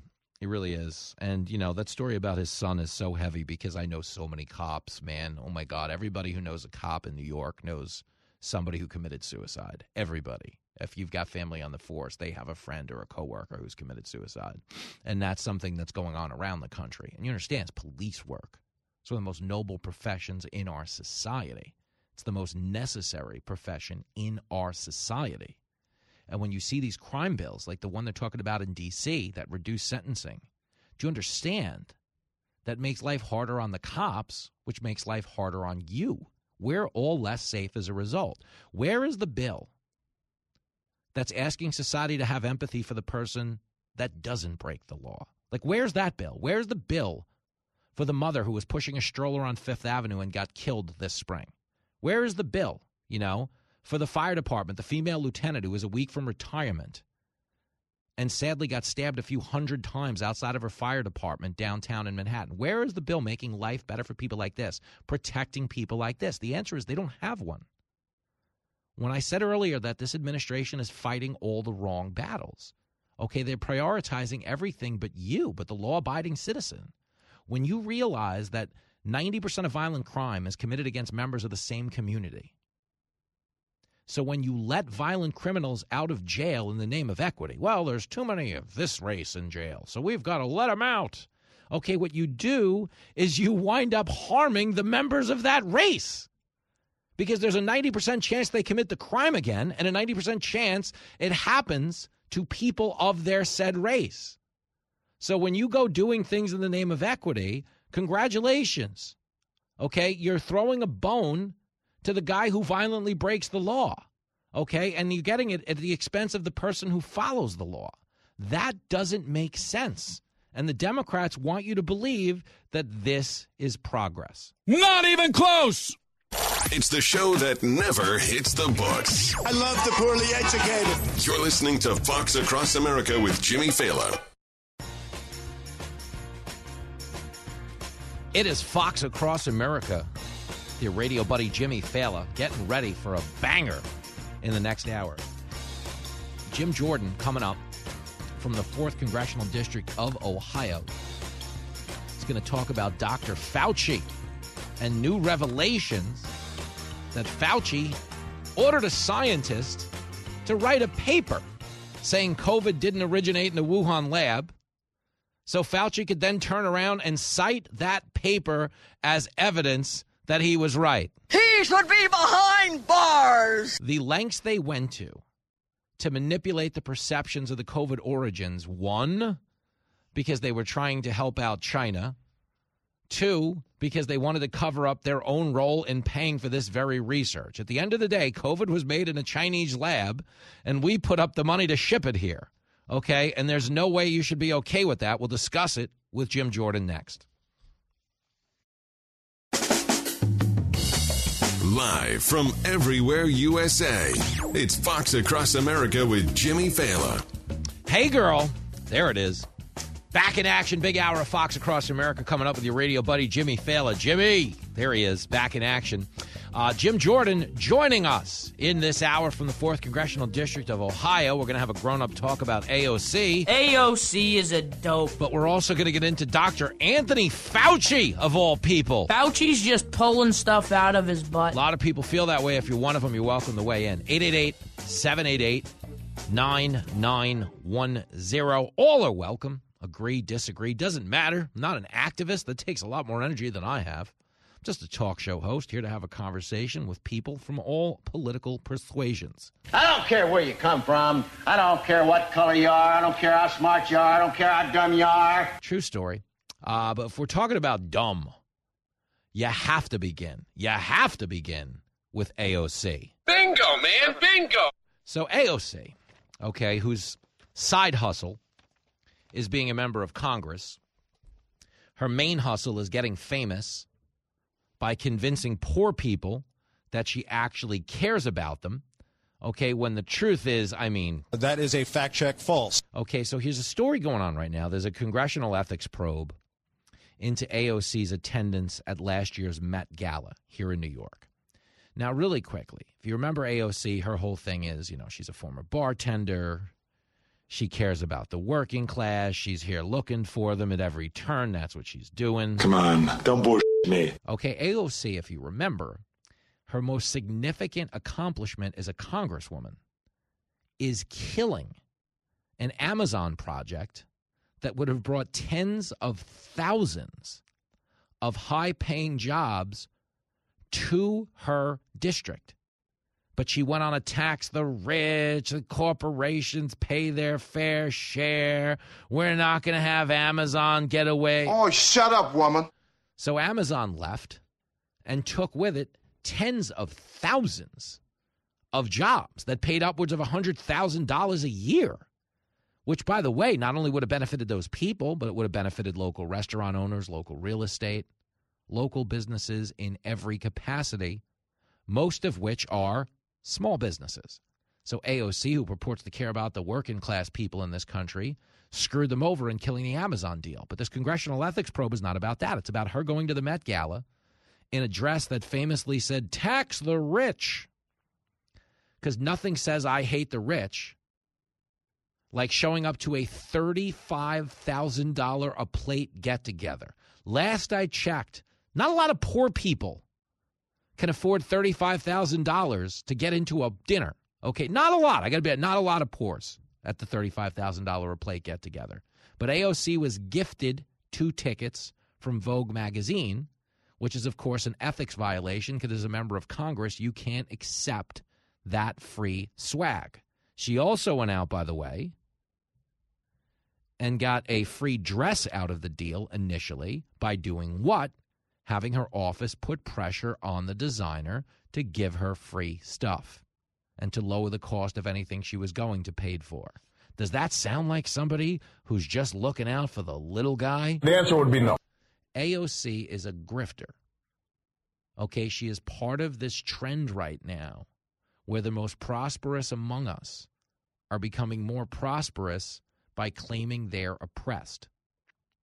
One of the reason Chris Rock got as good of a reaction as he did in his Netflix special for making fun of Meghan Markle is because he spoke to what we've all been saying.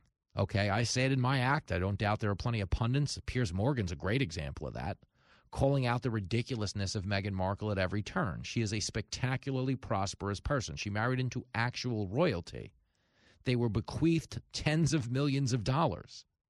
And they're now getting rich from Netflix, from a podcast and a reality show by traveling around the world saying they just want their privacy and it's hard to be them. And Prince Harry was dumb enough to fall for this. Prince Harry really thought oh, he's a victim and he's a spare and his wife and you know, it's just not easy to be them. And, you know, Shut up! Will you shut up? at a time when 70% of this country is living paycheck to paycheck. Okay, you've got the AOCs, you've got the Meghan Markles of the world out there telling you, it's hard to be me. You don't understand. But AOC is being investigated. We're going to talk about it with Jim Jordan. And the truth is, she wound up ultimately a year later paying back some of the services that were given to her, but only after these accounts went to collection. Again, this is the person who wants you to believe she cares about the little guy. Hey, I'm just here to look out for the little guy. That's what I do, you know, by making the little guy work free, by not paying back the little guy. But look, I wore a dress that said tax the rich. Hey, AOC, you're rich. If you want the rich to pay more in taxes, couldn't you just write out a check right now and send it in? That was always something that made me laugh when I was driving a cab, which wasn't good. Laughter not good in a cab because, you know, I didn't have the best driving record as it is. But I remember listening to Rush Limbaugh say that. He's like the great the late great El Rushbo. I remember him saying, you know, you know, all of these celebrities, all of these left wingers saying we need to tax the rich, we need to increase the rich. He's like, they could all write a check right now. Give it to Washington, D.C. But none of them are writing the check. You know, nobody stops you from giving the IRS more than you owe. All you tax the rich people. But do any of them write a check for more than they owe? The answer would be no. No differently than the people who say, well, you know, climate change. Do any of them change their own lifestyle because of climate change? Is anybody going out there altering their lifestyle? The answer would be no. No, they're all flying back and forth to Ukraine right now. Think about that. Last week, Janet Yellen went there, as Treasury Secretary. You know who else went there? Merrick Garland. You know who else went there? Joe Biden. For people who tell you that we need to reduce our carbon footprint because we're in a climate emergency, they sure like flying across the world to Ukraine in a giant jet just to take a photo op. Democrats are so full of crap. All of them are frauds. That's the grift. Their side hustle is politics.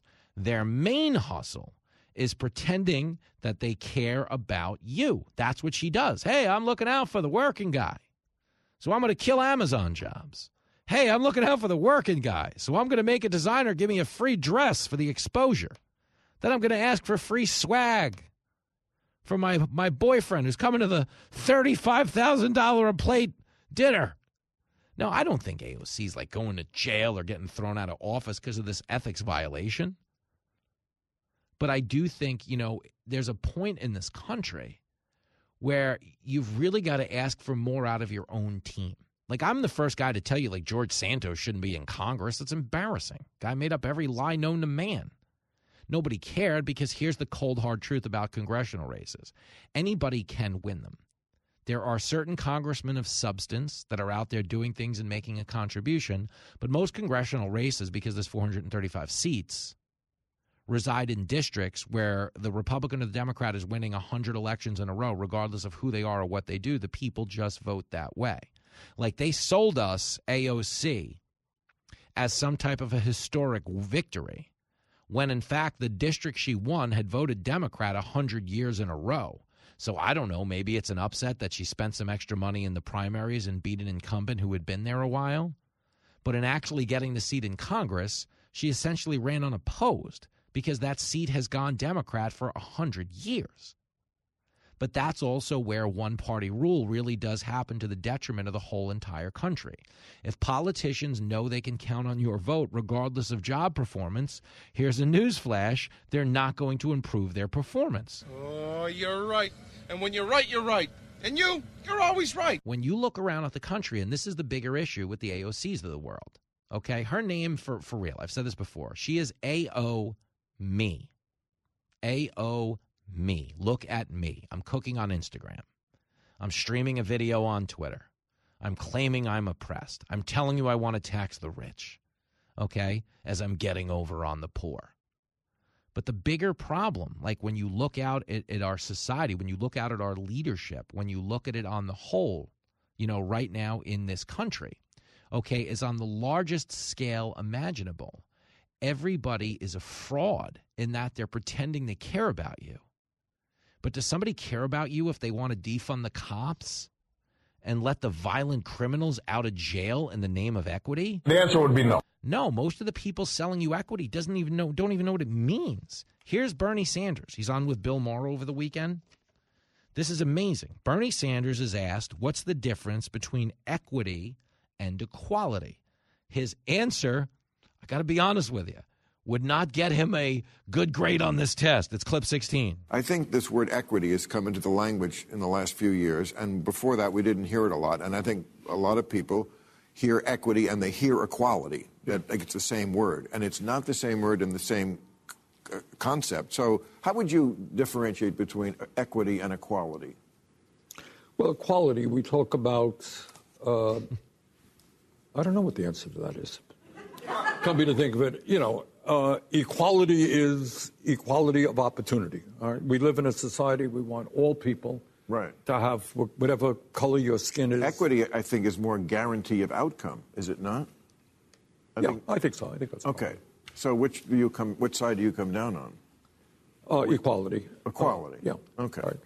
Folks, Bernie Sanders can't define the difference between equity and equality. Do you know we're spending over $7 million in Washington this year in the name of equity programs? We really are being laughed at and scoffed at throughout the world. They just, they're not respecting our country the way they used to. And that's why. Okay, they're pushing policies that they themselves don't even understand because they're trying to get your vote by pretending they care. Okay, equity and equality. Okay, here it is equal opportunity. We should all have it. Equity is trying to provide us with equal outcome. We should have, by percentage, the same amount of successful people in every race, in every position. No, no, no. By merit, we should let the chips fall where they may. The only thing we should be ensuring as a country, which we very well are doing, is that everybody has the same chance of making it. Anybody telling you you don't in this country, this kid, absolutely a clown. Okay, we just had a black president for eight years. Guy wasn't even particularly good at the job. I don't see you doing any better in the booty department. But the point is, he won with overwhelming support two terms from white America, which means we weren't racist. Okay, we're well past race in this country. The only people who aren't are the ones who keep bringing it up over and over and over again because you want they want your vote. Okay, that's where this equity agenda comes from. It allows people like Bernie Sanders to pretend they care about you. He can't even define the term. What's the difference between e- equality and equity? His verbatim quote I don't know what the answer to that is.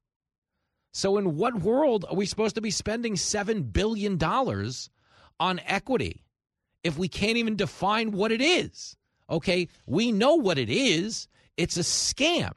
It's a way for the AOCs and the Bernie Sanders of the world. Okay, the people getting rich by pretending they care. Bernie says, "Oh, capitalism's evil." Now, if you'll just pay me $95, you can come to my lecture and I'll explain to you why capitalism is evil. What a fraud. I mean, really think about that. No, capitalism's so bad. So give me some money and I'll tell you just how bad it is. Okay, you got are you ready? Well, no, you can't come in yet. You got to pay up. Money, money, money, money, money, money, money. But trust me, it's bad. And that's just the same as AOC. No, we got to tax the rich. Got to look out for the little guys. So I'm going to kill those Amazon jobs and make the little guys donate their services so I can go to a $35,000 a plate dinner. It's all a fraud. Okay, equity, equality, AOC saying tax the rich. Bernie saying we've got to look out for the minority communities.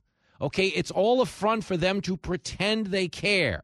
But here's a news flash. When it comes to race, when it comes to equality, oh, they could give a frog's fat ass. Democrats just call everyone racist so they go along with their stupid ideas. You're listening to the hottest show in the country. Our country is in serious trouble. This is Fox Across America with Jimmy Failla.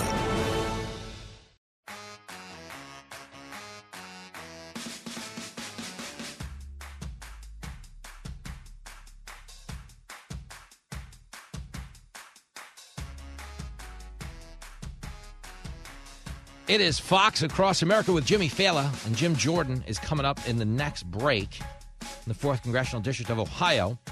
He was on Sunday Morning Futures yesterday, and he was talking about Dr. Fauci and how he influenced other doctors on the COVID origin story, clip 25.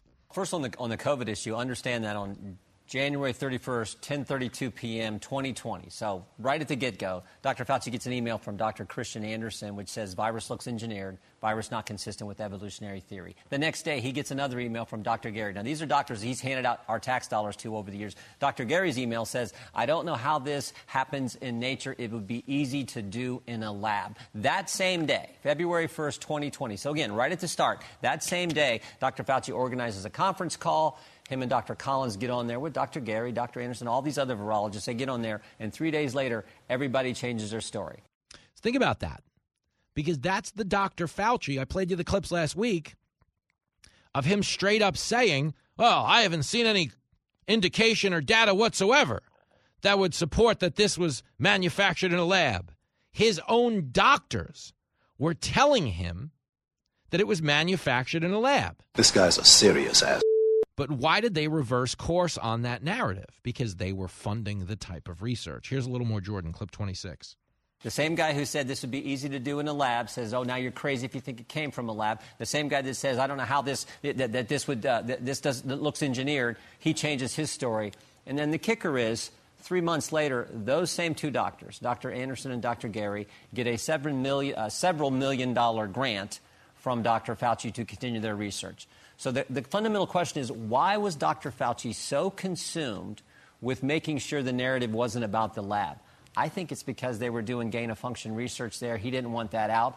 And, and that was the narrative that everyone on the left bought into, even though the facts and common sense, maybe most importantly, pointed to the lab leak theory. Now, here's something worth getting into. You understand? He controls the funding.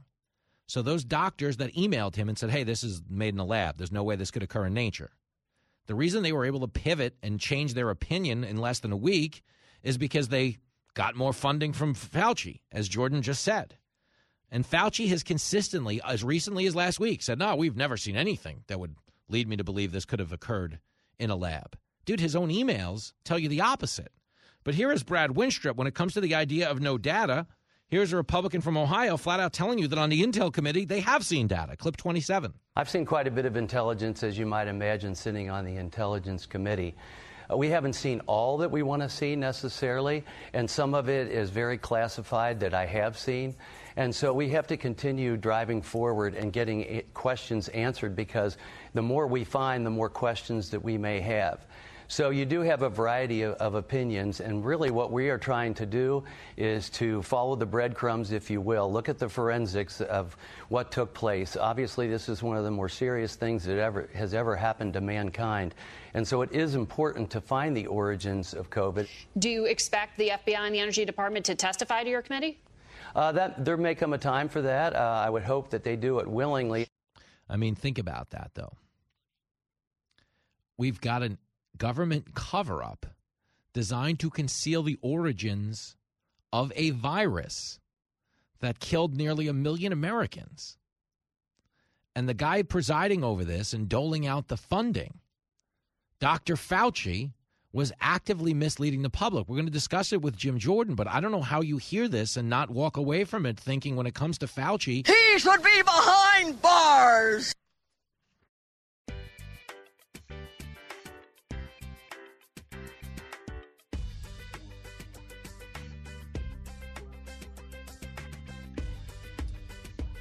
It is Fox Across America with your main man, Jimmy Failla, fired up to talk to this next guest.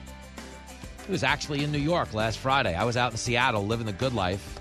He was here making the media rounds. He's, of course, superstar congressman, representative from the 4th District of Ohio. Jim Jordan back on the show. Hey, man.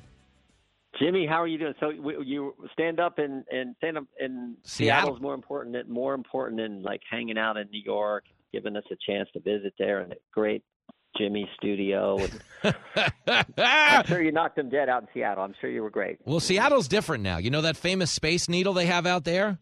Yeah. Yeah, it's filled with heroin now. But uh, other than that, but did, did I, we've had some we had some uh, some some staff that uh, was or excuse me some friends who who've been in like some of these these cities where like the homeless problem is so is it that and they they talked about how bad it was like you, listen is it, is it In in in, Is it that bad? in Seattle, it's bad, but they pushed it to like a concentrated area. Like in terms of it's bad, but if you've ever been to San Uh-huh. Yeah. Francisco, like San Francisco is, you know, Yeah, that's what I've heard. No, San Francisco just quit, man. It's it's it's a bad it's a bad situation. So Seattle is it has a lot of good pockets, but again, you were just in New York, so what am I talking to? I mean, New York is holy hell. It's like the video game Grand Theft Auto. There's no laws. It was good to see all the people. I mean, we we stayed, you know, close there to uh, Times Square, and Mhm. it was it was good to see all the people. You know, during COVID, it was like so it's, it's nice to see that New York. You know, people moving everywhere and all the, the hustle and bustle of that great city. But did yeah, you- this this crime thing is serious. No, that's what I was going to get into. But my next question is I know you were in New York. I know you were at CPAC, and all of my listeners have one CPAC question. Uh, Did Russell wear pants this year?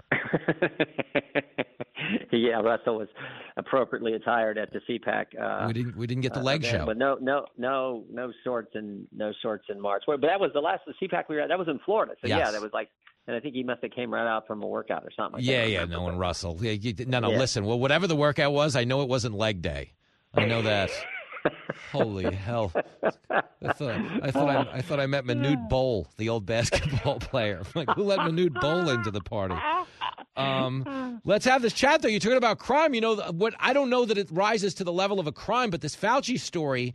So he essentially was being told, "Hey, man, this looks like it came from a lab." He is, he told them to shut up, and everybody who reversed position publicly seems to have gotten a little extra funding. yeah, that's it. That's it in a nutshell. Now, of course, it wasn't just anyone telling me that came from a lab. It was the very virologist he hands out our tax dollars to, and it had been doing so for a long time. So Dr. Andersen says virus looks engineered, virus not consistent with evolutionary theory, which, you know, in shorthand is it came from a lab. Dr. Garry says the very next day. Now remember, this is January 31st, 2020, and February 1st, 2020, right when this Yep. thing is happening. And uh, Dr. Garry says, I don't know how this happens in, in, in, in nature, but it would be easy to do in a lab. And that same day that that comes in, Dr. Fauci organizes a conference call, gets all these guys on the call, tells them, gives them their marching orders, tells them what to do. Three days later, the very two guys who said it couldn't happen in nature, has to be a lab. I don't know how this happened. Those two guys changed their story and 180 degrees and said, "You're crazy, Jimmy. If you think this came from a lab, this came from a bat to a pangolin to a hippo to a Joe Rogan to the you know like so." And then, of course, three months later, they get several million dollars in more grant money that they've, you know, on top of the what grant money they've already been given over the last several years. And, I Such mean, a deal. What a racket. We're talking to Jim Jordan, the 4th Congressional District of Ohio. But yes, it very much looks and reads like an exercise in covering this up because to this day, Fa- understand, Fauci is on TV as recently as a week ago saying, Well, I've never saw any data that indicated this was made in a laboratory. He was saying that a week ago, knowing that two years ago he was being told privately, Hey, man, uh, it looks like there's something going on here. So, what do you what do you actually think it is? Is it were they trying to like avoid scrutiny for the fact that we may have very well funded the research that caused this? Was that that's the motivation? Yeah. Of course. Well, they were sending our tax dollars to a lab in China that wasn't up to code for doing the gain of function research that was happening. So yeah, they wanted to protect that, and of course Fauci keeps saying no, no, no. They've changed the definition on the CDC website. When, when Biden administration they changed what they defined as gain of function. So they that's what they're trying to hide. And while everyone else, when this thing breaks out, is figuring out how we're going to deal with this pandemic, this virus, which is, you know, obviously impacted the world in, in the, the huge way it did. People lost their lives, business, all kinds of crazy things. So while everyone's focused on that, Fauci's focused on covering his backside because our money to a lab in China that wasn't up to code, that was doing gain of function research. And, and here's what else they did. Mm-hmm. When when that was going on, after we get those emails and the conference call, and three days later they change their story, they print they, they get this article published, and Fauci helps edit the article and then cites it from the White House as reasons why this didn't come from a lab. So the the the, the plan to tell us something that wasn't true just was pretty elaborate. That is fascinating stuff, man. What a scam. But that's why, in a nutshell, like if you took two steps back, the average American, it's not a political statement. More Americans trust Dr. Dre than Dr. Fauci at this point. Well, that's and they should because this wasn't like the only thing they misled us on, right? This is not the only thing they lied to us about. I mean, Dr. Fauci said that if you got the vaccine, you wouldn't get the virus. Dude, Joe Biden said that. Dr. Fauci said if you got the vaccine, you couldn't transmit the virus. And they also told us that for the first virus in all of human history, there's no such thing as natural immunity. Like, what, what are you talking about? So, yeah, c- of course we don't believe these guys. Yeah, what a scam. But you know, it's funny because, you know, and I know this has been said a million times in the last few weeks, but the conspiracy theorists went 10 and 0 during COVID.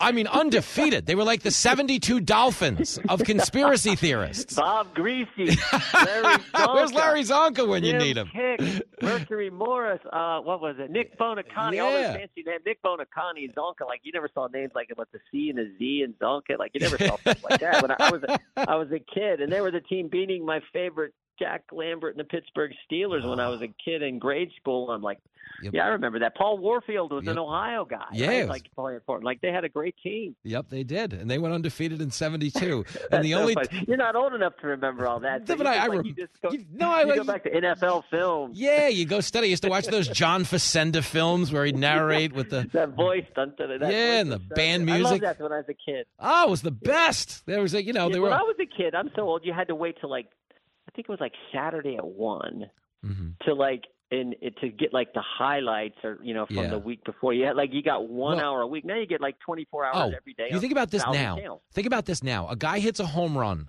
uh, in the top of the second, and the team is tweeting out a video before he's rounded the bases. I I think about that, Jim. I used to watch growing up. It was called. It was. I used to watch a show called This Week in Baseball. This week in And baseball, You I were remember you were watching the following the la- the previous week's highlights. You waited a week. I waited a week, and that that guy's voice. Who was that? He, had that Mel Allen. Too. Mel Allen. Oh yeah, he was so good. How Yeah, that was that? so good. That's when sports were just like you didn't have all the politics. You just had like who won the game, who played well, who tackled who, who hit a home run. Yep. Oh, I Nobody get cared. tired of it all. That's you see now where like like guys can compete against girls in powerlifting. Listen, Did you see I? I've said this before, man. The reason I don't speak out against this is the only way I'm going to pay for college is if Lincoln gets a women's basketball scholarship. so I I can't crack down too hard. I got to get the link man into Duke and save some money. He's six four. You tell me he can't get he can't make the girls team at six four, six five? Come on, man. Uh, you gotta make a no, move. no, come on. Yeah, he's going to be playing the NFL, tight end, tight end, six four. You got to get him. You got to get him lifting hard. You can help him. It's time for the strength training, bigger, faster, stronger, all that good stuff. No, no, he does. He has been lifting. Um, and it's funny. He's at that age where you know when you get a passion for this, for competition and for lifting. Like last night, they picked me up at the airport. We had dinner, and he passed out on the couch. And my wife, like, li- literally didn't want me to wake him up and send him up to his bed because she was Yeah. afraid that if he woke up, he was going to run downstairs and start lifting dumbbells.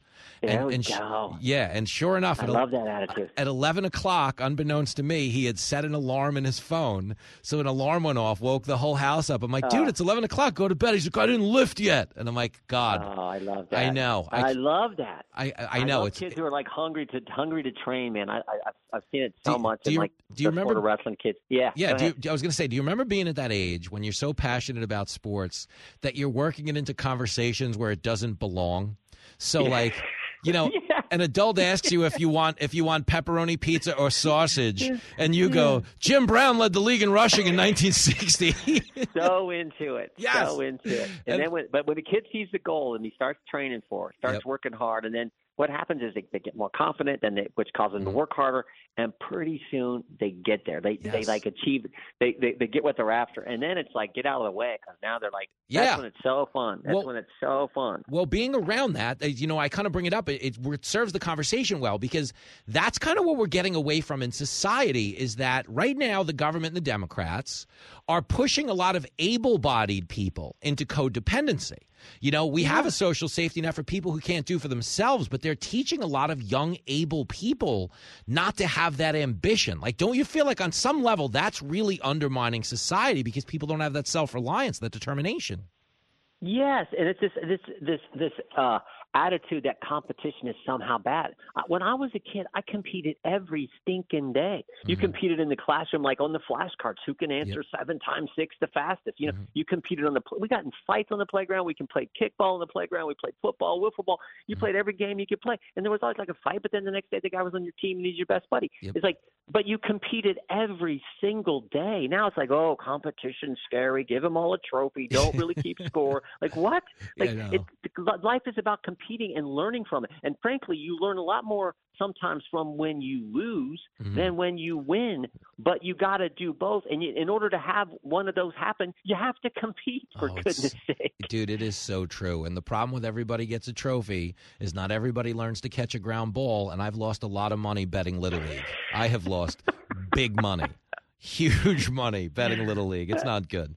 But I'll, I'll tell the- one more sports story then before we go. So I have I just made. remember the names: Pat Summerall, Tom Brokaw. Oh, no, yeah, not Brokaw. That's that's that's the uh, Tom uh, Brooks, Brookshier, Brook, Brookshier. What was? Oh, oh, oh, those I'm the guys who did that show. Tom Brokaw was the, the yeah, yeah, the, news anchor. guy. Yeah. But uh, That's funny. Pat Summerall and Tom something. I can't think of the name. Oh, they were so good on that Saturday. Yeah, yeah. football. Yeah, oh, I know that show. Okay, because I, I the one I was watching, I would watch the Facenda ones. I watched the hell out of Madden. Uh, excuse me, out of Mel Allen this week in baseball. That was my show. Yeah, I would watch fun. it every Yeah. week. Yeah, like we we we kind of need that, you know, that escape. We're not getting it because everything's politicized, everything's nuts. But I think one of you know the upsides to this is that we're outgrowing that as a country too. Like I don't think everybody wants to be as angry and as cutthroat. And I think Right. another thing we're seeing too is within the Democratic Party. I don't know if you caught this. Thirty-one percent of Democrats want Biden to run again. That's really low within your own party. But do you maybe take that as a sign that they know it's time to move on, or just because they're scared that he's in his late hundreds and he can't win? Well, it could be. It could be. Uh, it could be. Let's hope it's both. Uh, uh, well, let's hope it's more of the former, I should say. Yeah. But you know, the, the, you even saw there there was this bill that we had passed on DC crime, and and uh, he he said he was going to you know sign that bill. So maybe he's thinking, you know, he needs to change a little bit because uh, you know even Yeah. Democrats want safe streets for goodness sake, right? We all Yeah. want safe streets. You think it's just the the, the, the Democrats in, in city council and Democrats in Congress. Um, so Yeah. maybe maybe they're finally seeing a little bit of the light. The closer we get to the presidential election, I assume they'll see a little more light. Mhm. But they're still pretty darn crazy. Yeah, it's crazy because and that that bill was crazy. And to be clear, we have. I mean, you have to have some empathy for criminals if you're a Cincinnati Bengals fan. I mean, it was half the team in the '90s and the aughts. The, Ba- Jim, Jim, the, the Bengals had the only team photo that's taken from the front and the side. But uh, it's, it's an- another story for another time. But, but, but even but even you know we got to play some defense. We need some law and order. Um, Yeah. What did you leave? Did you leave uh, CPAC thinking Trump still has the fastball? Oh heck yeah, yeah. I wasn't there for the whole week, but I, I talked to I talked to the president. Uh, I thought, and I, I didn't get to see his speech because we were in New York, but um, I read read certain Mm-hmm. Yeah, parts yeah. of it. I thought he I thought he was right on target as he always is. He always connects. The thing about President Trump is he's he's so good because the audience knows he cares about them. It's it's and it's genuine. It's not something fake. It's Yeah. it's it's real, and and that's that connection he has, and very few people have it. And you saw it a couple weeks ago when uh, East when he shows up in East Palestine, yeah, and, he, and he's buying Big Macs at, the, at McDonald's for for the folks they're showing. Like this, that, that is that is the I think one of the key differences. Not not only you know not not to mention that he was a great president, got did more what he said he was going to do than just about anyone I've ever seen. So, uh, but it's that he connects with people, and you know that's what the mainstream press doesn't get. And it's sad because the country doesn't get to see that side. And I I feel fortunate. I know you've been around him. I feel fortunate. I, I, I get to see that he genuinely cares about people, and when you're around him, you cannot help but like him. Yeah, no, that that part is absolutely true, and and it's funny because him going to East Palestine is absolutely why Buttigieg finally showed up because he wasn't going. Mhm. That Yep. wasn't that wasn't action. That was reaction. But you know, Yep. they spilled another train yesterday, and I had said over the I know. weekend, I do believe Michigan football is more popular in your state than Pete Buttigieg at this point. well, it, it, yeah, Mr. Buttigieg is pretty unpopular. I, I think He's the accurate. the Jim Harbaugh of transportation secretaries. They're not having it. Oh yeah, no, man. it's, it's it's terrible what's happened. Uh, now, thank goodness this wasn't like uh, over in the eastern part of the state, uh, in, East Yeah, Palestine, but enough. Springfield, it was it was uh you know no one no no no real tragedy like we had over on the other side. But Yeah, yeah, no, this is something we're gonna have to get a handle on. Maybe it does take maybe it is going to take some legislation and some some new rules. And I see where I haven't seen it yet, but I I, I saw. The headline where Norfolk and, and, and Southern is, is talking about certain changes they want in their, their safety plan. So, all right, we'll, we'll, t- we'll take a look at that, I'm sure. Yeah, heaven forbid we keep the trains on the tracks. Come on, man. Yeah. This is Yeah, something we learned as little kids. Like I got Mike Lincoln played with Thomas the train. We we kept him on the track. How hard is this? Come on, man. Uh, listen, Yeah. I appreciate your time. Keep playing good You ball, bet. my man. All right, take care. See you, Jim. You're the best. Jim Jordan from the 4th Congressional District of Ohio. I may or may not be doing a stand up show in his district July the 29th. I forgot to mention it while he was still on the phone. But I will be in St. Mary's, Ohio. If you're out that way, people are like, when are you going to come to Ohio? It's your wife's home state for crying. You know, when are you going to show up? Show a little love to Ohio. Well, not only am I showing a little love to Ohio, but I am showing up to the anniversary of the St. Mary's Theater for free. And I'm bringing my Fox friends and my pals, and we're going to burn it down to the ground on July 29th and sing all the hits and do a meet and greet and take the photos and do everything in between because we go big. It's, you know, Jimmy Failla, the belle of the ball, the only girl that matters in the universe for my money. So they're getting the damn deluxe, is what they're getting July 29th. So if you want to be there, buy a freaking ticket, and I'll see you in St. Mary's. Can you dig it? Can you dig it? Can you dig it? A show so good, it's hard to describe. It's not a matter of. It's a matter of you just. Oh, in the club. I mean, um, as as and uh, you know. It's Fox Across America with Jimmy Failla. You know, so uh.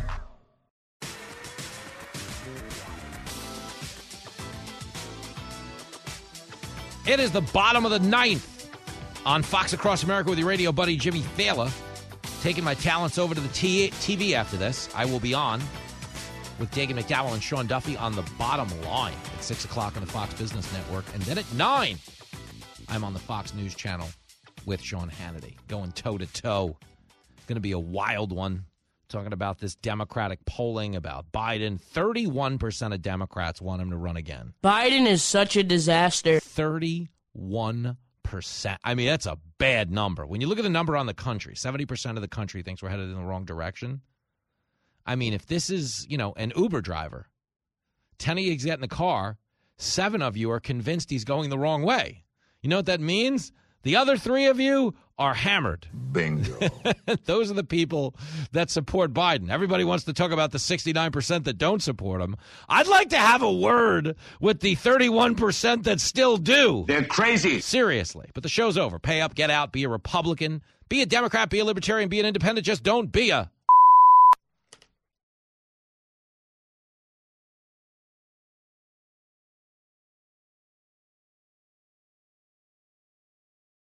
From the Fox News Podcasts Network. I'm Ben Domenech, Fox News contributor and editor of the Transom.com daily newsletter, and I'm inviting you to join a conversation every week. It's the Ben Domenech Podcast. Subscribe and listen now by going to foxnewspodcasts.com. Listen to the show ad-free on Fox News Podcast Plus, on Apple Podcast, Amazon Music with your Prime membership, or subscribe wherever you get your podcasts.